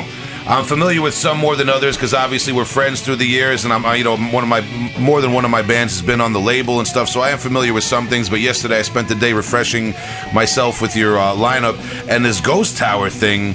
Uh, you know, you, put out bands from Hungary, from uh, uh, Kazakhstan, from from Italy, from France. Then you then you find Ghost Tower from Nebraska, United States of America. Um, very uh, like Mercyful Fate, uh, Black Sabbath, Dio. I'm, gonna- I'm going to even go there and say Blue Oyster Cult, Alice Cooper. It's got a Uh, just- big new wave of British heavy metal yeah, vibe to it, dude, this shit is so fucking fun, man. Yeah. even like Kiss in their most in their more metal moments. Um, it's just classic like hard rock, heavy metal, like you said, new wave of British heavy metal, Iron Maiden, almost some parts. Um, the vocals are great, and you told me that you, rec- you you didn't realize this. The singer is actually a woman. Yes, it is. It's it was the guitar player. It was his girlfriend, who is his ex girlfriend now. and you guys can hear this in the headphones. I love the vocals; they go great with the music. But I'm not thinking that's that. It doesn't. It sounds like a man singing. It does kinda, like- yeah. it sounds Yeah, like it does. falsetto, Yeah, but- yeah. But hey, what, what she's doing is great. Yeah. Yeah, no, I can tell you like a cool story too with uh, Matt Preston, the main guy I dealt with with the band, because the band is defunct now, and Matt's busy with other projects. But you know, like most relationships, whether it be band or dating, he didn't have such a great full. You know, he had like not a good ending relationship with his girlfriend and vocalist, and. He's like, you know, man, she didn't know this was getting pressed officially on CD. And he's like, this gave me a great opening to talk to her. And he actually had a really good conversation because she was so excited that somebody was officially putting it out on CD because he tried to reach out to her before. And he's like, man, it didn't go so well. But he's like, this actually. He's like, this was a nice, you know, breaking the ice. And he actually got them, he said, more on a positive level with each other, which I thought that was a little cool bonus, you know? Paragon Records, man, healing people, Healing Exactly. people. Bringing people bringing people together. together. That's Healing great. the metal world as we go. Burying the hatchet. I I mean that that definitely adds a, a, a layer of depth to listening to this album, knowing that. Because what a great dramatic uh, heavy metal hard rock album, man! Just again, getting back to the music, it's old school, tight ass performance, um, and that that lo-fi sound just Got that raw, primal, organic feel to it. it sounds yeah. like it was recorded just like one of those old Black Sabbath records. Yeah. just analog. Yeah. Do you know? Was it recorded uh, analog? I never actually asked him or whatever, but I mean, that was one of the things that, you know, besides the actual what was going on with the songs, was the recording. I'm really sensitive with productions and stuff like that, and whether, you know, it's bringing out something really great in the band. And the production for this band, to me, just fit, like, perfectly, you know? And I really, you know, I, I, I got to shout out to Keith of Eternal Darkness Creations. He got me into this band. So, Yeah, well, I'm glad he did because in turn you got me into this band by putting this out. Uh, and yeah, I mean, the the production is actually one of the things that kind of like ties it in with uh, with Paragon Records to me because it has that that's that lo-fi, no frills, stripped down production that a lot of your releases share. But they're obviously doing something completely diff- different with this, and it's. It's so accessible. It's it's like the roots of heavy metal. You know what I mean? It's yeah, great definitely. shit, man. Yeah, it definitely goes to the roots of heavy metal, and uh, and again, it you know it in that real way where you know the feedback too, it's been really good. So that's been I, I great. can imagine, man, because uh, again, like a lot of your releases, it's a style that um, is it, it, it would not come across as great if it wasn't pulled off as well as, as with a, such a tight performance and um, the, the guitars, the solos, everything is just beautiful about this album, man. Definitely uh, encourage anyone, even like tell tell your mom or dad who listen to classic rock, you know, Give it a shot, Mom. or, or you, you know, like your your friend who's like, I don't know about death metal, man, but I can listen to you know Black Sabbath or whatever. T- t- tell them to check out this Ghost Tower Head of Night uh, album. It's it's really great, and it's got a couple of bonus tracks, even if you're already familiar with the band. So, um, you know, Mike, that's we spend a lot of time talking about Paragon Records and, and your releases, and we touched before on about how your band Dimentianon was one of the um, the the reasons for the inception of the label was to to, to release your own music and give an opportunity to bands like, like yourself who are more of an underdog in the scene and trying to really keep it real and authentic. What's going on with Dimentianon now? Um, right now, actually, Dimentianon is working on new material. Uh, we just had to let go of our second guitar player maybe a month ago, so if anyone's listening, we could use somebody. But uh, right now, we got uh, we got Chris on guitar, uh, we got Dennis on drums, we got Gabs on violin, and we got Matt on cello. Wow. And uh, we're trying. we- Um, always had atmospheric elements, so what we're trying to do is bring that in a more real, organic way. Since the Forgotten days, we've had atmospheric elements. So, and it's you know, and that's what we're doing. We're working on material now. We got basically three new songs done, and they're working on the fourth, and there's a fifth going. Obviously, at work schedules and everything, you know, stuff gets in the way, and you know, lineup problems obviously have been a big issue for Dimension on. But uh, I imagine this label has has become its own madness for you too, and it's probably a little bit hard to dedicate time to other, uh, you know, ventures. The hardest thing with the label was I, I think Jimmy would even back me up with this. We thought, obviously, with doing our own bands and, you know, Jimmy having the idea to start the label, it's like, all right, well, we'll build the band with the label and then we'll build the band onto bigger things and we'll kind of keep the label going and keep growing the label.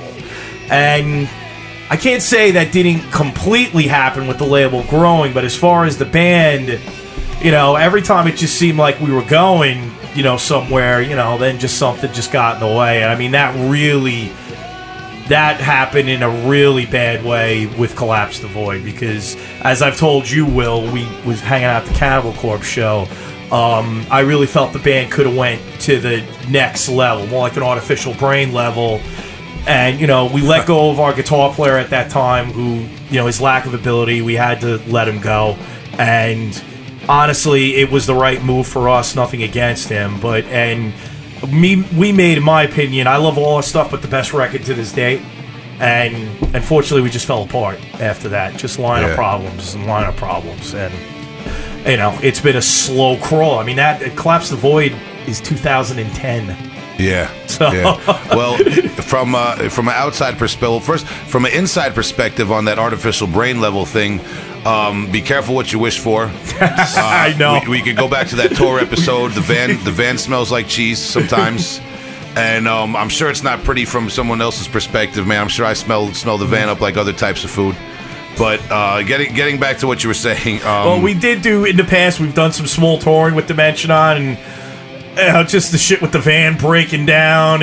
Yeah. we had we didn't, didn't you had guys some fun. tour with Cannibal Corpse at one point? we toured with uh, Vehemence um, from Arizona, Okay. uh, Mortician, Yeah. uh, and Akercocke from the UK. yes. and we did we we did some of the dates on that tour. Okay, And we went down okay. to East Coast with them. Our van broke down.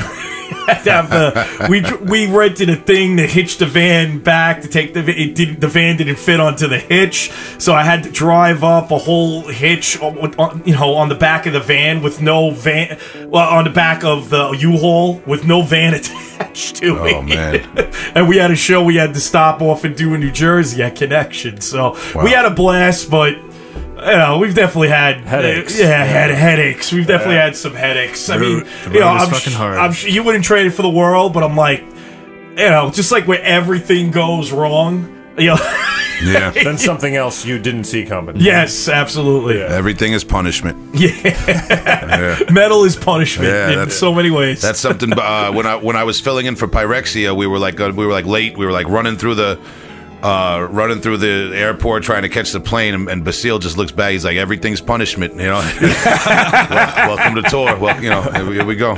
But um, but well, I'm very interested though, from an outsider's perspective, uh, perspective, to hear this new incarnation of Dimentianon. Um, the idea of stringed instruments, uh, you know, like we've been talking about um, bands going more atmospheric routes uh, from Raw Beginnings. We've been talking about a lot of the bands you've worked with on Paragon Records that have that kind of folk metal vibe or that instrumental atmosphere. So, very interested to hear what you come up with um, with these new musicians you're working with for Dimentianon.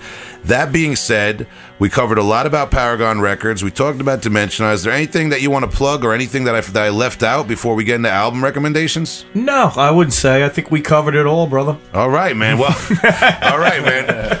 Well, well done, man. Uh, so, getting into that, we want we want to go old first, right? Yeah, well, no, no, we'll start with the new stuff. Start with the new stuff. yeah, yeah. Okay, We- so uh, Mike's Mike's the guest. So, uh, Mike, what do you want to recommend to us that's new? Um, a newer band that I'd recommend.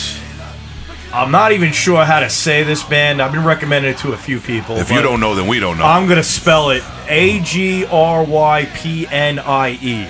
They're from Germany. I like this band a lot. Um, I guess it's kind of like they describe themselves like post black metal. I think a little avant garde progressive. I really like um, the intensity in the singer's vocals. Um, he has like an urgency, like almost like an urgency to his voice, and I just get into the whole atmosphere of it. I think it's different. I think it's it's a prime example of you know people talk about the underground and you know and you know they'll talk about more of well the bands that sound like Incantation or you know the bands that maybe sound like Marduk or something like that. This band doesn't sound like any other band but themselves. You definitely hear their influences, but they sound like who they are. You know, they're not Yeah. they're not trying to mimic anybody when you really like. And uh, their albums can be pretty long. You kind of got to sit through. Them. Yeah. There's could be a lot of ambient elements in it and too. But um, it's been a band I've been really into. This album you got on right now, Tom. This one just came out, I think, towards the end of 2018. Something about them vocals. They're different. It's an acquired taste, but I really, Oh, I like it right off personally- the yeah. bat. Yeah, I, I like it, but it's very original, like you were Yes. just saying. Um, That's- it's, it's almost got like a hardcore element with Yup. the It's yell. like- it does. to Yeah. Madman barking. kind yeah, yeah, Yeah. Very interesting. yeah. Wow. This is a band I've been getting into a lot. Check it out. We can't we can't say it so well, but uh, uh, A G R Y P N I E. Agra. Agripenne. Agripenne. Agripenne. Again, it sounds Italian, but Yeah. not. no- At least the way we're saying it, it sounds Italian. hey, Long Island, you know what's around. Yeah, It's well, not- hey, what are you doing, huh? Agripenne. What's the name of the album? What's this Argyle Pine album? Nix, uh, Nix Meron, N Y C H T H E M E R O N. All right, my cousin's wife. Uh, she she speaks German. Yeah. She can speak and read German. I'm gonna get her on the case. Shout to Vivian. we should call Hey, her. Grazen got- they got a baby, otherwise I would Gray, call her. I don't know how is Gray, Gray and I I can only imagine if we were around these guys trying to say These the guys name would of be it. pissed off. Yeah, they wouldn't be. But I'm like, yo, dude, I'm a fan, though, man. Yeah. I'm a fan. I love your band. Argyle I- I Nine can't- Pile, Yeah. Nine can times of fun. really good stuff you got going on. But yeah, I pretty much have all this stuff. Um, X, really emotional stuff. I really like it a lot. Very intense. Yeah. Yeah, it's very intense. Beautiful. Cool. All right, so do your, your do your best to, to find this whole listeners. Yeah. I, Mike, Mike, you did not let me down. I knew I knew it was gonna be something I never heard of and I can't pronounce. We'll post this on one of the socials, just uh, so you have the text copy pasted kind of thing.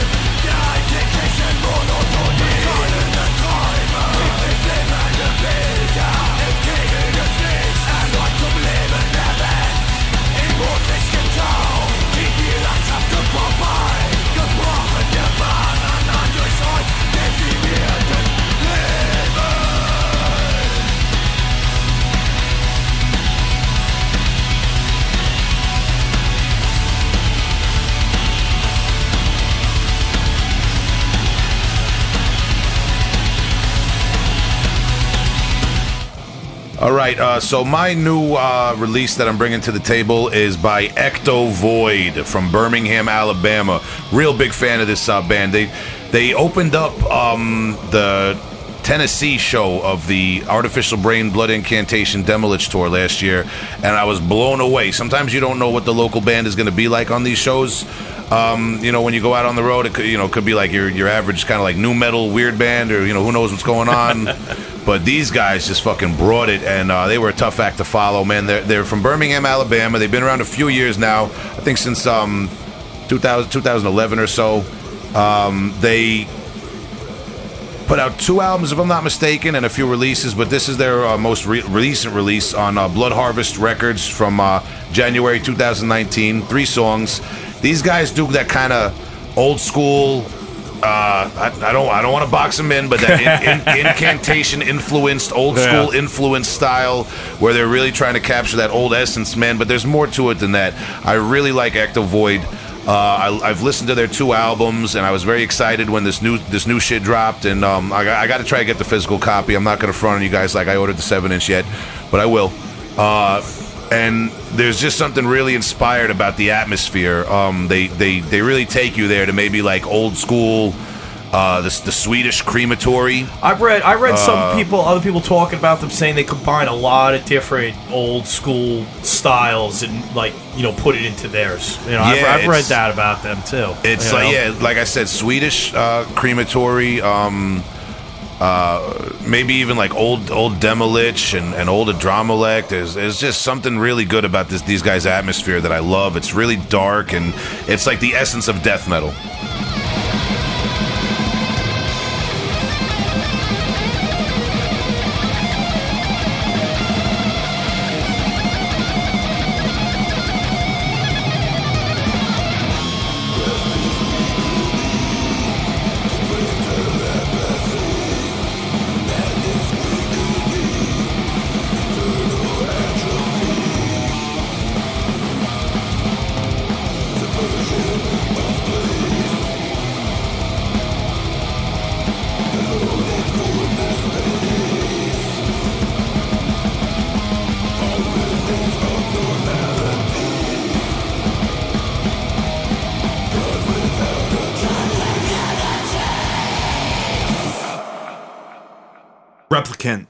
Album's called Negative Life. Ooh, that's another great one, man.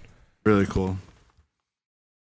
So we I saw that guy, one of the guys from Replicant at uh the Cannibal Corpse show. Oh, sweet. I like. I just found this band, so this is all very. It's all very, very fresh to me. Um, that rules though. So New Brunswick, New Jersey, man, East Coast, Jersey fucking boys. Yeah. Weird shit. Uh, came out last year. PRC Music, then Replicant album Negative Life. Replicant, great band. I believe we're listening to the the first song, "Spit into the Void," mm-hmm. coming on. Nice guys too.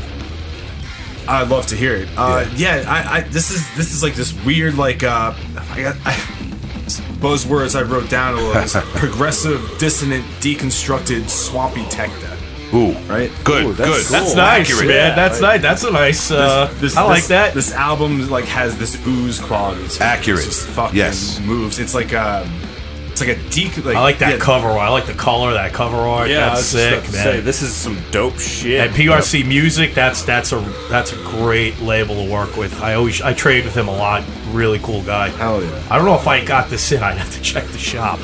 Shout outs to that man. Uh, This this is uh, magnifique. This is beautiful death metal.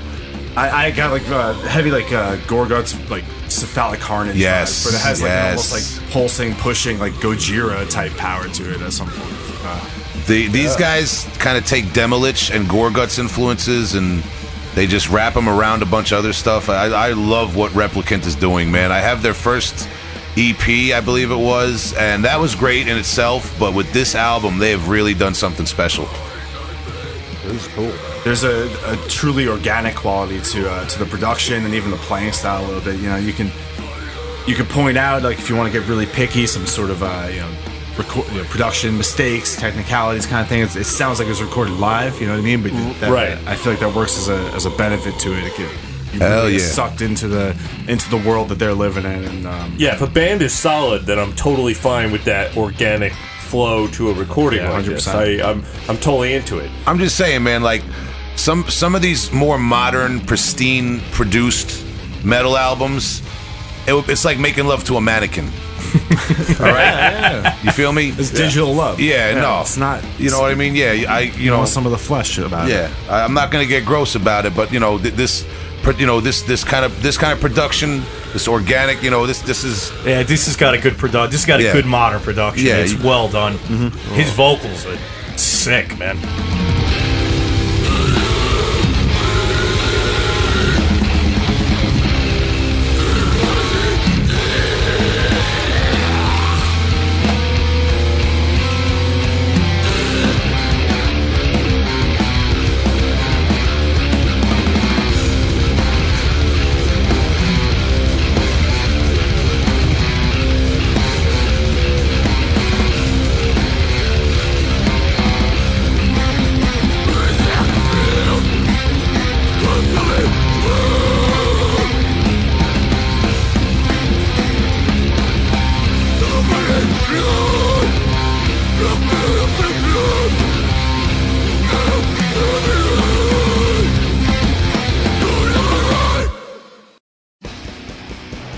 You guys like demos?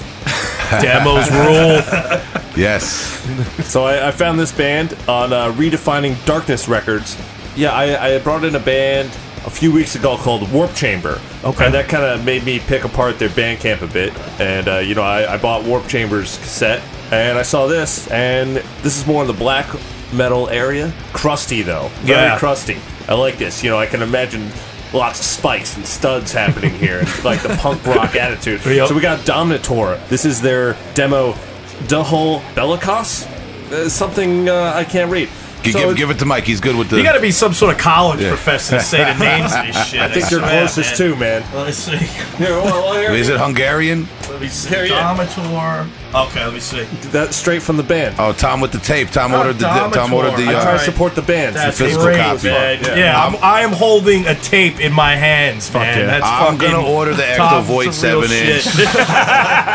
These guys, come on. If Ectovoid's listening, checks in the mail. I'm ordering yeah, the title shit. is really hard to read off of this, man. I Yeah, gotta it be is. honest, Tom. I can't. You No. wanna take a shot at it. Let at me it? take a shot to read. Take a shot at it.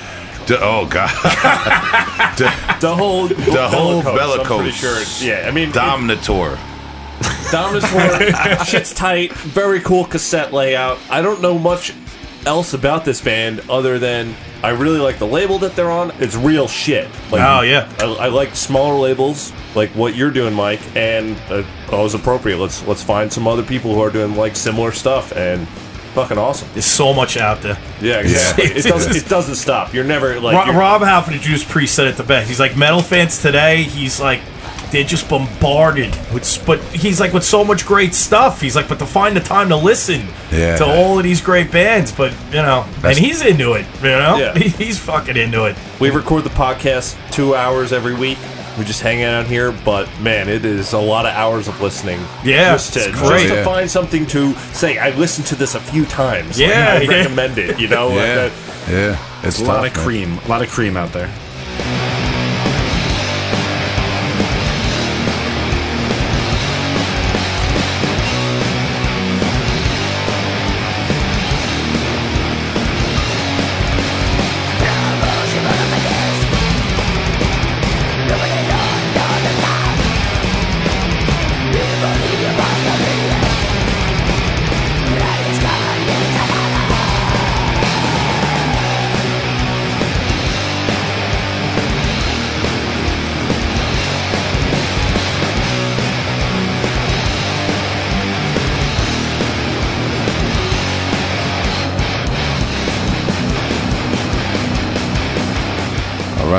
Mike, take us back.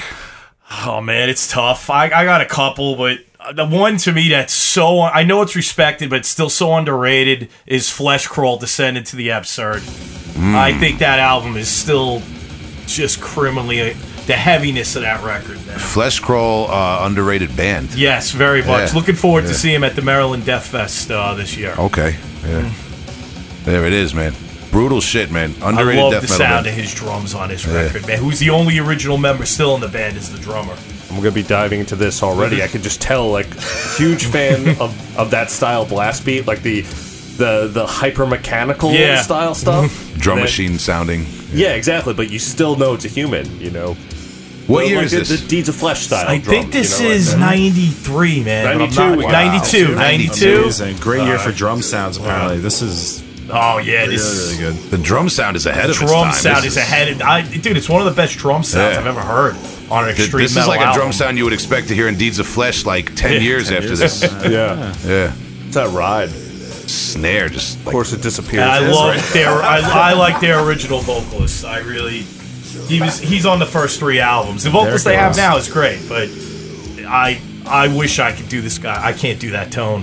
This this slow doomy evil Yeah. sound with the jackhammer snare drum. You know Yeah. reminds me of uh, uh, Imprecation from Oh, Texas. from Texas, they got a new album coming out. Yeah, or they're back now. Yeah, Yep. but I'm getting that vibe kind of from this, or like I said, Morpheus Descends, that evil slow Yeah. death metal. This album cover is very Geigery too. Oh, yeah. It's cool. Oh, uh, there's got Alex and Marcus there. How Yeah. are you guys? None of us are in the band anymore. Thank you very Yeah. much. What- I think. what there's like I country- think one uh, Germany. Germany. A lot of bands like that. Sinister now, the original drummer is now the singer, and he's, the only original guy. He's the only original. They've know? had a lot of guys in and out of that Yeah. band, but yeah. it's gonna, you know, Uh, you know, and Aad is really good on the vocals. Uh, Mike will always be my favorite on the first three Sinisters, but um, Aad had a very unique drum style. I, I do. I still. I love the last Sinister, but I miss him still being behind the drums. yeah, I hear you. That latest one, Syncreticism, that was incredible Really album. good, man. Really It's incredible sick. album. But yeah, this is great. Fleshcrawl, man. And they're back doing MD. Are they doing like the nostalgia trip, or do they have a new album out? You know what, man? They um they put out a split CD a couple of years ago. Other than that, nothing. They've never been to the states, so I'm really curious what the set Sick. list is going to be. Sick. I mean, my, my big there's a lot of bands I want to see there. The two big ones for me this year are Fleshcrawl and Unanimated. Those are my two big ones to go this year. Mm-hmm. Wow. But there's a lot of other Frightmares on it. Never had the pleasure. I love Frightmare. Uh, yeah, I just got love into that Frightmare. recently. Yeah, They're sick, man. Uh, yeah, Midnight Murder. Yeah, and such then- a good album. And the second album, the second album's very different to the first one. It, it's great too. Mm. Really good band. Wow, so Fleshcrawl. Be on the lookout. if you're planning on going to MDF this year. Don't miss Fleshcrawl.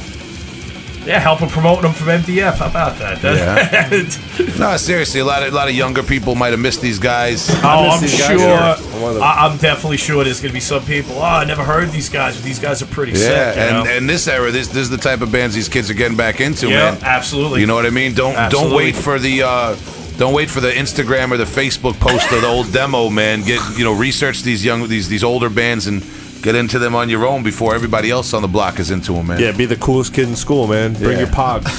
Get that yeah, get, get that flesh crawl pog. Yeah. I love that groove, man. And it kicks No, into that's with the great double shit, bass. Yeah. Oh, that's sick, man. Something to be said for in the '90s uh, bands that were more of the American brutal persuasion uh, from Europe. You know what I mean? Like Yeah, uh, Sinister, Deranged.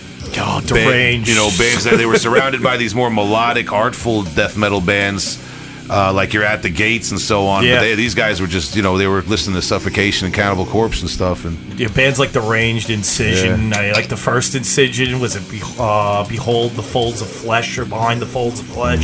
It's, it's just a sick record. Mm-hmm. older hypocrisy. yeah, Yeah, we were talking the about early yeah, stuff. talking about Very deicide-ish, the early hypocrisy yes, stuff. yes, Very. yes, yes, yes. you know. And, and Deranged to me is still like the sickest of the sick. Oh.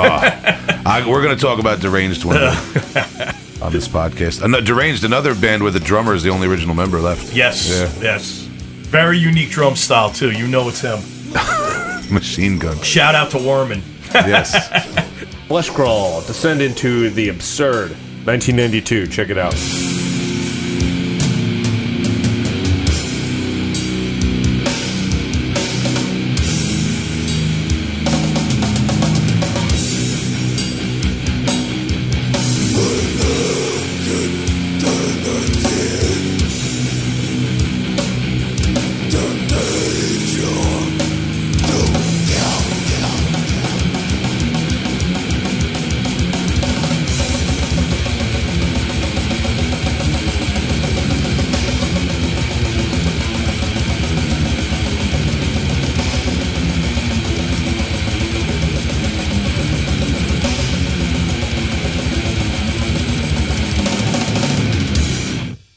My old school release is Crucifier, Trampled Under Cloven Hooves, uh, 10 inch record, which came out on Paragon Records in 2009.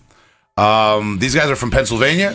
Uh, yeah, I believe Yeah. so. Uh, three piece, kind of blackened death metal band. yeah, a little Um, bit of thrash in there too. Yeah, real old school death metal sound, man, and it has one of the most terrifying album covers that I've ever seen. This scares me. It's this huge giant, uh, not not devil like a pan uh, Satyr. creature, a satyr. Yeah. yeah, with like ram horns Yeah. and. As Justin so eloquently stated, the perfect amount of pubic hair to keep the record cover from being obscene. That's right. Um, and he's just kind of playing a pan flute. he's doing. He's recording Jethro Tull tracks. And yeah, in this, in this beautiful field with like the sunset going down, and there's something so unnerving about it. It's so fucking evil, man. This shit scares me. I actually found this this copy brand new in House of Guitars record store in Rochester, upstate New York, Really? and I had to Uh, pick it up. Yeah, I said those are my Nice. boys, Paragon Records. Please Google this image, please. Yeah, um, It'll Tramp- definitely stick out. It'll, you'll Yeah. remember it. Yeah, trampled under cloven hooves. This is really Amazing cool too. uh, death metal. I call I just call it straight up death metal. It's got that blackened kind of like touch, but it it sounds like the kind of death metal they were making in the late '80s, early '90s before they were so uh, obsessed with genre titles and boxing everything in. It's just fast, unrelenting, evil. Maybe a little touch of that like punk hardcore drumming energy. You know, where it wasn't so much about articulation as it was about raw force. Yeah. Um, this is just a fucking awesome EP. I guess it's an EP. Um, and uh, yeah, executive producer Jim Rose. Which Uh, it's like the last release he did for Paragon Records. yeah, and you were just left. yeah, you were just mentioning how uh, this was the, one of the last things he put together, and this cover art that I just talked about was kind of a bitch. Yeah, from what he said, it was a bitch. I don't know if it's as much of a bitch as the Copremesis layout was. Which, I mean, that had to be pressed uh, when the um, the owner of the pressing company wasn't there, so they did that late at night. Yeah, that was a controversial one, huh? The the Absolutely. premises. Yes, now the name of that that. album was Muay Thai Lady Boys. Yes. So we're gonna let the listeners use their imagination as to why there was there was trouble printing that one up. Yes. It's grosser than you're thinking. Ah, yeah, but it is an illustration. It's not a photograph. yeah, so that just because you know we had our we had our whole episode talking about real gore and real. well, the inside layout photos, that was the big issue, was not- the inside I never got that far. it's not Muay Thai like you think Muay Thai is. It's- I, I remember Jim called me on the. He's like, "Dude, that had to be pressed when the label owner wasn't there." Oh boy, Because the label yeah. owner would have flipped. Nah, I'm, it's bringing back memories now. All right, but this Crucifier record is fucking awesome. Amazing. Um, Sounds awesome. yeah, sure. if you're into like your old school evil black thrash death metal type bands, maybe the type of stuff that Hell's Headbangers puts out. and- Definitely, if you're into like Hell's Headbangers stuff, I definitely think you'd like Crucifier. Crucifier, such a sick band. Any of these guys in, involved in other projects we should know about? Um, trying to. I think actually Crucifier put out a new album not too long ago. Okay, but other okay. than- yeah, so I think really, I don't know if that lineup is still the same. It's been a long time since I Yeah. looked them up, but Ten years uh, since this release. yeah, and I, I think they did put out a new full length not too long ago though. All right, awesome. So check out Crucifier. Keep your eyes peeled for their new stuff. And uh, definitely look for this this goddamn album cover that I can't leave out when I go to bed at night. My only my only note is that uh, they, there's a huge missed opportunity with doing the back cover, the the back side of, of the pen, man. Just really get the There, full there view of there's it. something about his face that just creeps the shit out of He's me, like, man. he's like, are you looking at me blowing my flute? yeah, he's like, looking I'm- he looks like that actor. Uh, Willem Dafoe. yes. Of course. Any anything that looks like a scary demon looks like Willem Dafoe. I guess.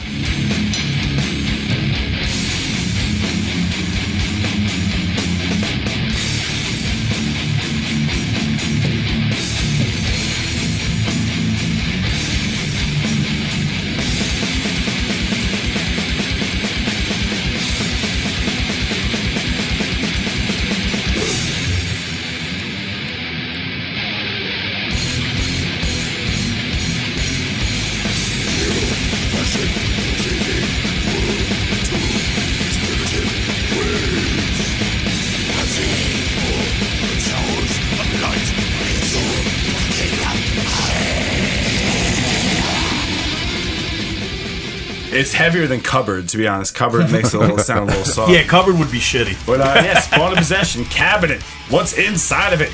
Cans of old, good technical death metal. 2003.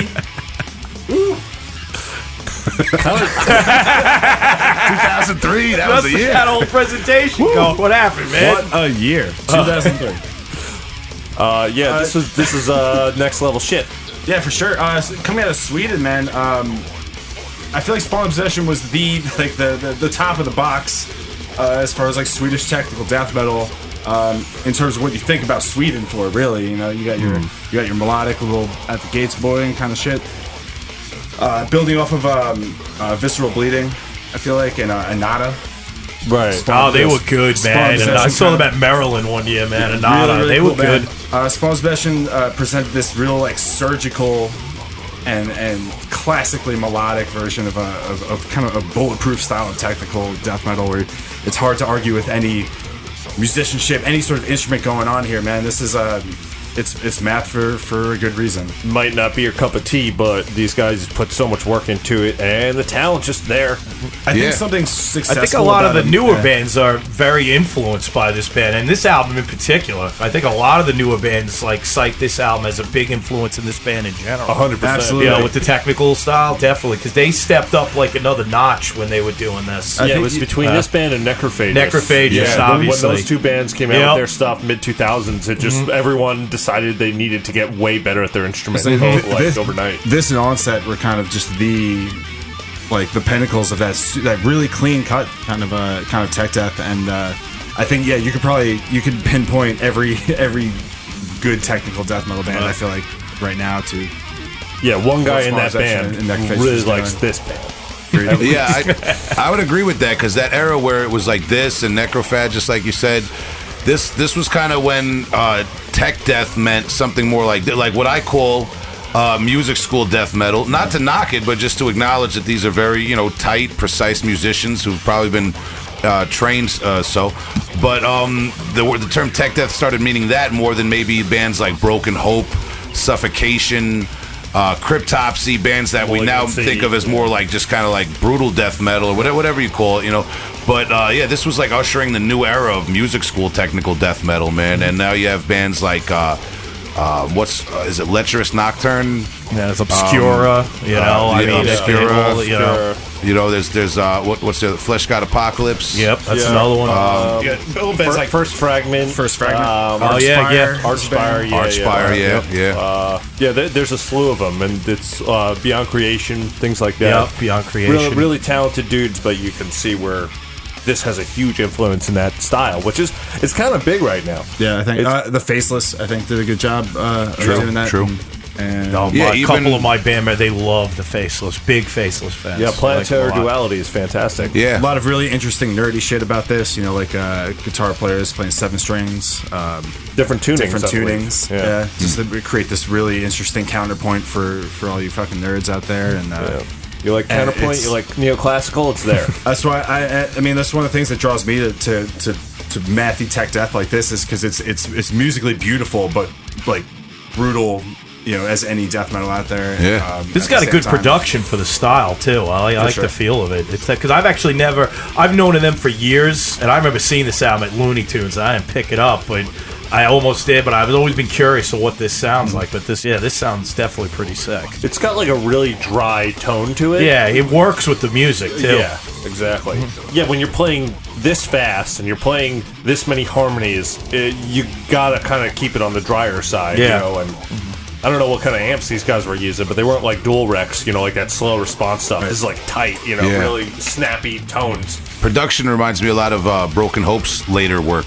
Yeah, I can bro- see that. like yeah. the not, actually not not so much the last two Broken Hope albums since they got back, but more like the um But loathing, Loathing yeah. Well, I could, yeah, yeah. I could see that. I could yeah definitely hear that. yeah exactly that that the old, that precise clean clinical production. And again, I'm not knocking that. I'm not knocking technical death metal and musically articulate death metal.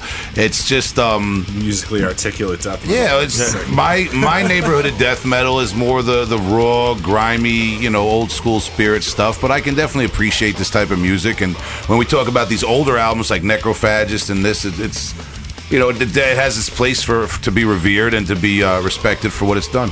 Guys went to school. It's you know Definitely. I feel like a, a characteristic of a really good technical death metal band in, in this vein is is catchiness in the riffs. So you end up singing riffs back to you as if they're really catchy lyrics. Absolutely, Yeah. because Uh, if, it's if just, the yeah, riffs, the melodies get stuck in your head. I agree completely because if the riffs aren't catchy and you know you just like oh look at me noodle on the guitar it's like dude you gotta play something that's still gonna grab you Yeah, you know yeah. and that's the most the songwriting is so important whether it's simple technical avant-garde it, it's gotta be something that grabs you We talk Um, about like uh, like honesty and gen- like genuineness in, in metal in, in all senses, and I feel like you know uh, when you have somebody who's who's this proficient at their instrument, like obviously they feel passionate about it, and and and uh, and, and, and they're they're um, you know they- they're whatever humble in their instrument, uh, whatever. But the thing that sets technical death metal apart from most of the other subgenres, I think, is you need to be weirdly fucking creative. Like you need to have some sort of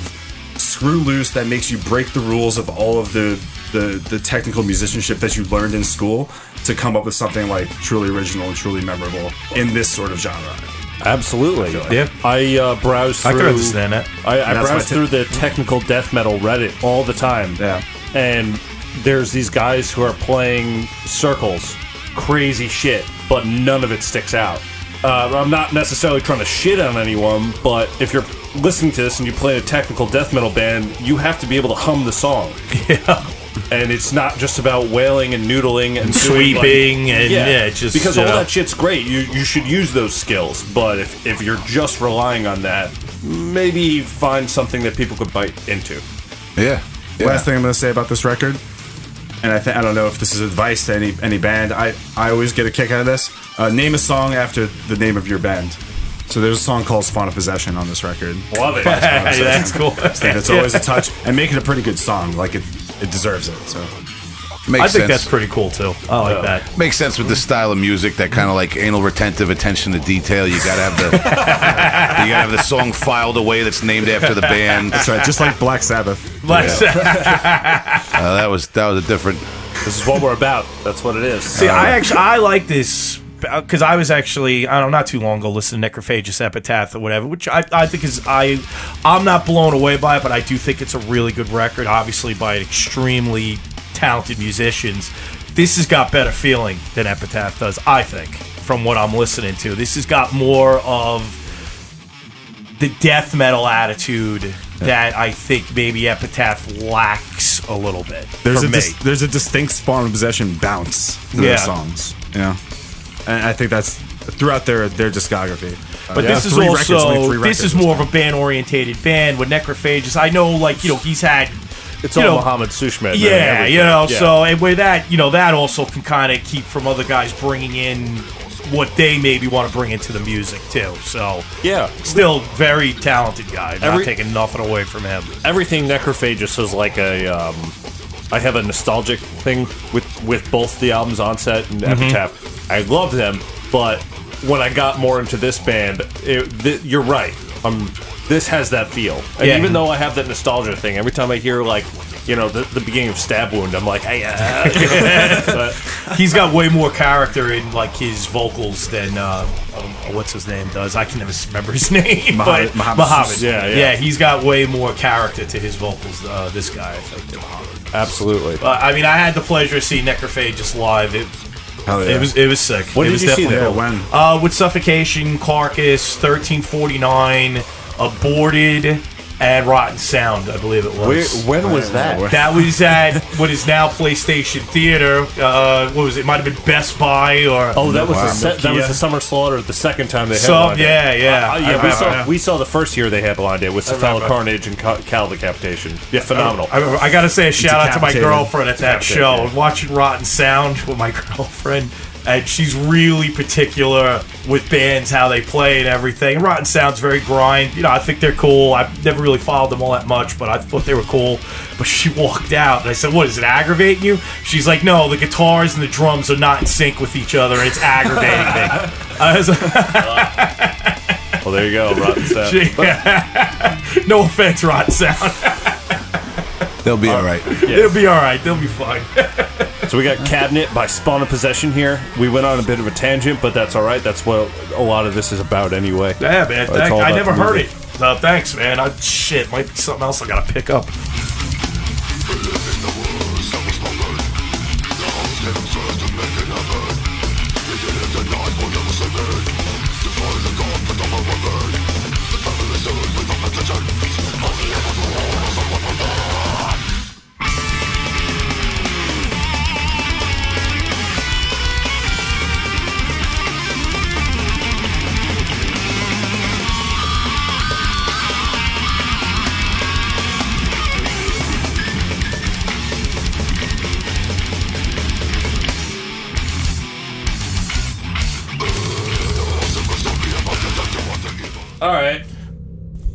I brought in Bolt Thrower. Oh, classic. yeah. War Master, 1991. Uh, awesome pick. It's it's an awesome pick, and I'll tell you something about me. I never really listened to this band, and now doing my research, going back, uh, I felt straight up high listening to this. This is the true war metal band, as far as I'm concerned. Nothing against any of the other bands. No, this this this Uh. album cover, I saw it. I was just like, it's the Frank Frazetta kind of like, uh, you know, just muscly ass dude. metal. Yeah, Well, this is um, they're they're known for using uh, The game designer, um, games. Was it Games Workshop? something like that. Yeah. Yeah, and uh, you know they did like the um, the original World of Warcraft. Before that was like a big video game that was like a kind of a tabletop uh, RPG type of thing, right? When mi- miniatures and stuff, miniature figurines and stuff. And uh, they're Bolt Thrower is known for using those artists uh, and that the artwork from that game for a lot of their album covers. I don't know if this one was particularly like that, but later on they used a lot of that. Man, very signature style. it's a great style, and you know, I, I I'm going back and I'm finding bands I never really got into. Like I had heard Bolt Thrower before, but I never really got into it. So I, I picked this album. Um, Using the internet's resources, just kind of like, all right, I'm going by the album cover. What am I gonna do? I picked this one and I listened to it probably about five or six times in a day, uh, for two days in a row because it just puts you in a good place and you Oh, yeah. can hear all these influences like uh, things i have been listening to for the past 15 years this is missing from my life and then i find it and it's just like oh, oh okay this is where it belongs this is awesome this They is a- originated in the punk scene. yes That's where they came from. yeah, I did some research. It was like the punk kind of grindcore stuff, and I, Mm-hmm. uh, and, and then just doing this, like you can find so many bands that are big today that borrow influences from this album. Oh, in yeah. particular. Oh yeah. Especially now with the, the old sound coming back. One band in particular I could tell you about uh, in 2006 um, when Biolich was touring with Demilich. Uh, it was the first time I had met any of the guys at Demilich, and I, and I asked uh, Antti Boman from Demilich what their big influence was uh, when, like, what they were listening to when they started Demilich when they were kids, and he said Bolt Thrower. which makes a lot of sense with the yeah. weird like the, the stop and start kind yes. of drum parts. I never understood Yeah. it, and then I was, I was like, wow, it was like a light bulb. And a few years after, I think it was 2009. Uh, it might might have been 11. There was a Maryland Death Fest where Bolt Thrower came over and played, and I believe it might have been Asphyx canceled. Once some band They canceled. Pestilence, and Bolt Pet- Thrower did okay, both and nights. Bolt Thrower did the outdoor set the Uh, first and- night, and and, the the indoor indoor set the set. second night. Right? Mike was- knows what I'm talking about. that was sick, And I caught both sets, and I remember watching them on the first night on the outdoor night, and the whole Demilich thing just clicked. Like just Yeah. like you said, the kind of stop and go, and the the way the drums ride the the the, the guitar, and just certain things. It all just hit me. It was like I found the inner.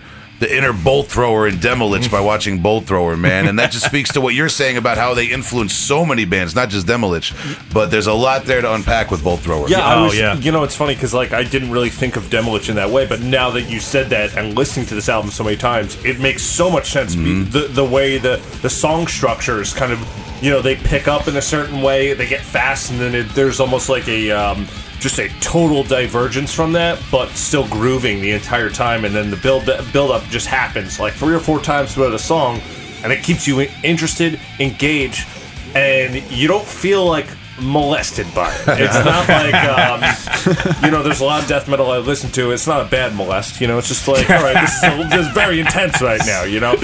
But th- yeah, I mean, Bolt Throw is cool as shit. And as someone who's been listening to this music for a long time, and if you're listening to this podcast and you're not that familiar with Bolt Thrower, uh, Oh, check them out. che- yeah, check You out the not be- discography. yeah. And uh, man, uh, War Master, killer album. Yeah. Um, and they, you know, they stepped up the heaviness as well. They were- there was something extremely. They were heavier than a lot of other bands with the with for the style they were playing, and a lot of bands measured up to them. You know, I remember when they when they came over for the Maryland Death Fest.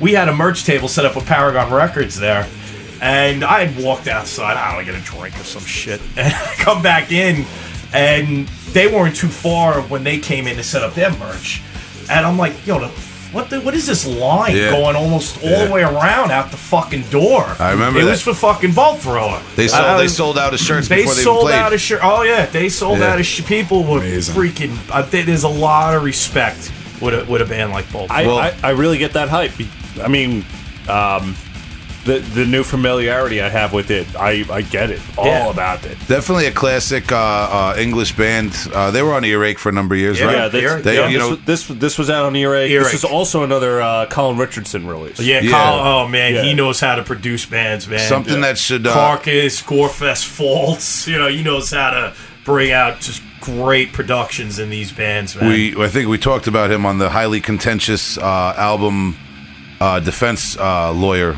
Yeah. uh, episode. Yeah, Attorney episode, yeah. Yeah, yeah. Can't wait for that to come out. uh, yeah. It probably will have been out by the time. and This- Jo Bench is cited as like the first female, uh, you know, a bass player in extreme music. She's Mm-hmm. looked at as one of the first. I don't know. She's in like in a death metal band. She was one of the. There wasn't really many females actually playing in an extreme death metal band, and she came along. So she, you know, they pioneered a, a lot of different things in their own way. Definitely a band that should be brought up in the same sentences as uh, Napalm Death and Terrorizer, Yeah. Extreme Noise Terror, and Carcass. Absolutely, All those bands, all yeah. the classic bands. But uh, maybe a band that people leave out sometimes. Great shit. It's I can't Right? tell. This riff, man. It, The whole album is Yeah. like me listening to it. Every time it ended, I was like, more. So I, I can't tell you, Tom. I can't tell you how many times this song. I'll be like, just I'll it'd be air guitaring it in my because I can't play guitar in my way where I'm just like and thinking about when Karl comes in with the vocals with the double. Oh man, it's sick, man. Great stuff. Yeah, this is cool Great stuff. So, yeah, we got War Master here by Bolt Thrower 91. Please check it out if you don't know it. And uh, I have a feeling a lot of you do, so hats off to you.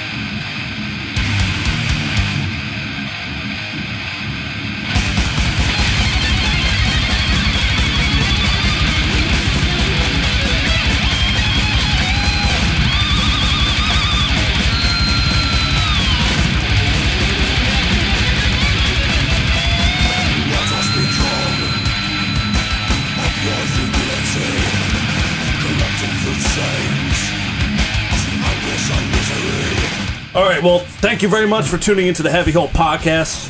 I hope you enjoyed a lot because I I learned a lot. And my, my, my, my fucking brain's roasted. This guy's excited over here. Slow down. Hey, I gotta be. We want to thank our special guest, uh, our special in studio guest tonight, Mike Zanchelli from Paragon Records uh, and Dimentianon. Uh, we appreciate you coming out to Huntington, stopping by the studio, and talking shit with us and listening to metal, man. Thanks, bud. Tom, Justin, Will, thanks so much for having me. Uh, thanks for the support, guys. I appreciate it. Anyone want to get in touch with me, look, just email me at cultm at msn.com. C U L T M at msn.com. Thanks, guys, again for having me. No, of course, man. Thank you so much, everybody. Uh, you know, look out for Paragon Records. Look out for some of these crazy bands we've been talking about. um, and uh, you know, thanks so much for tuning in, man. Anything Yeah. else? Got? Oh, guys, we got social media stuff, right? Social media things. Yeah. We got the the Twitter Heavy Hole Pod. We got Instagram, Heavy Hole Podcast. Gmail, Heavy Hole Podcast at gmail.com. Oh, and what about the phone number? Oh, the phone gotta- number. Shit, I keep forgetting about it. Ah, we did this last episode too. I got to talk while he looks up the phone number again. I'm, I'm on the uh, the Heavy Hole Podcast Facebook page. Uh, you know, uh, appreciate any feedback you give us on any of our social media platforms. Um, you know, you got criticisms, you got requests, you got new bands you want us here uh, talk, hear us talking about, whatever, man, just let us know. Shoot us a message, and uh, you could always give us a phone call, leave us a prank call, leave us your pig squeal vocals, your uh, your finger blast beats, whatever you got to do. Tough guy, what's the number? We got 631 837 3274. And do that. Just get angry at us. Tell us about that shitty fucking show you just saw, or the best show ever, or that asshole at the best show ever that fucked up your good show. You know how it goes. Call me, Let's do it. call me Peace. later. Inside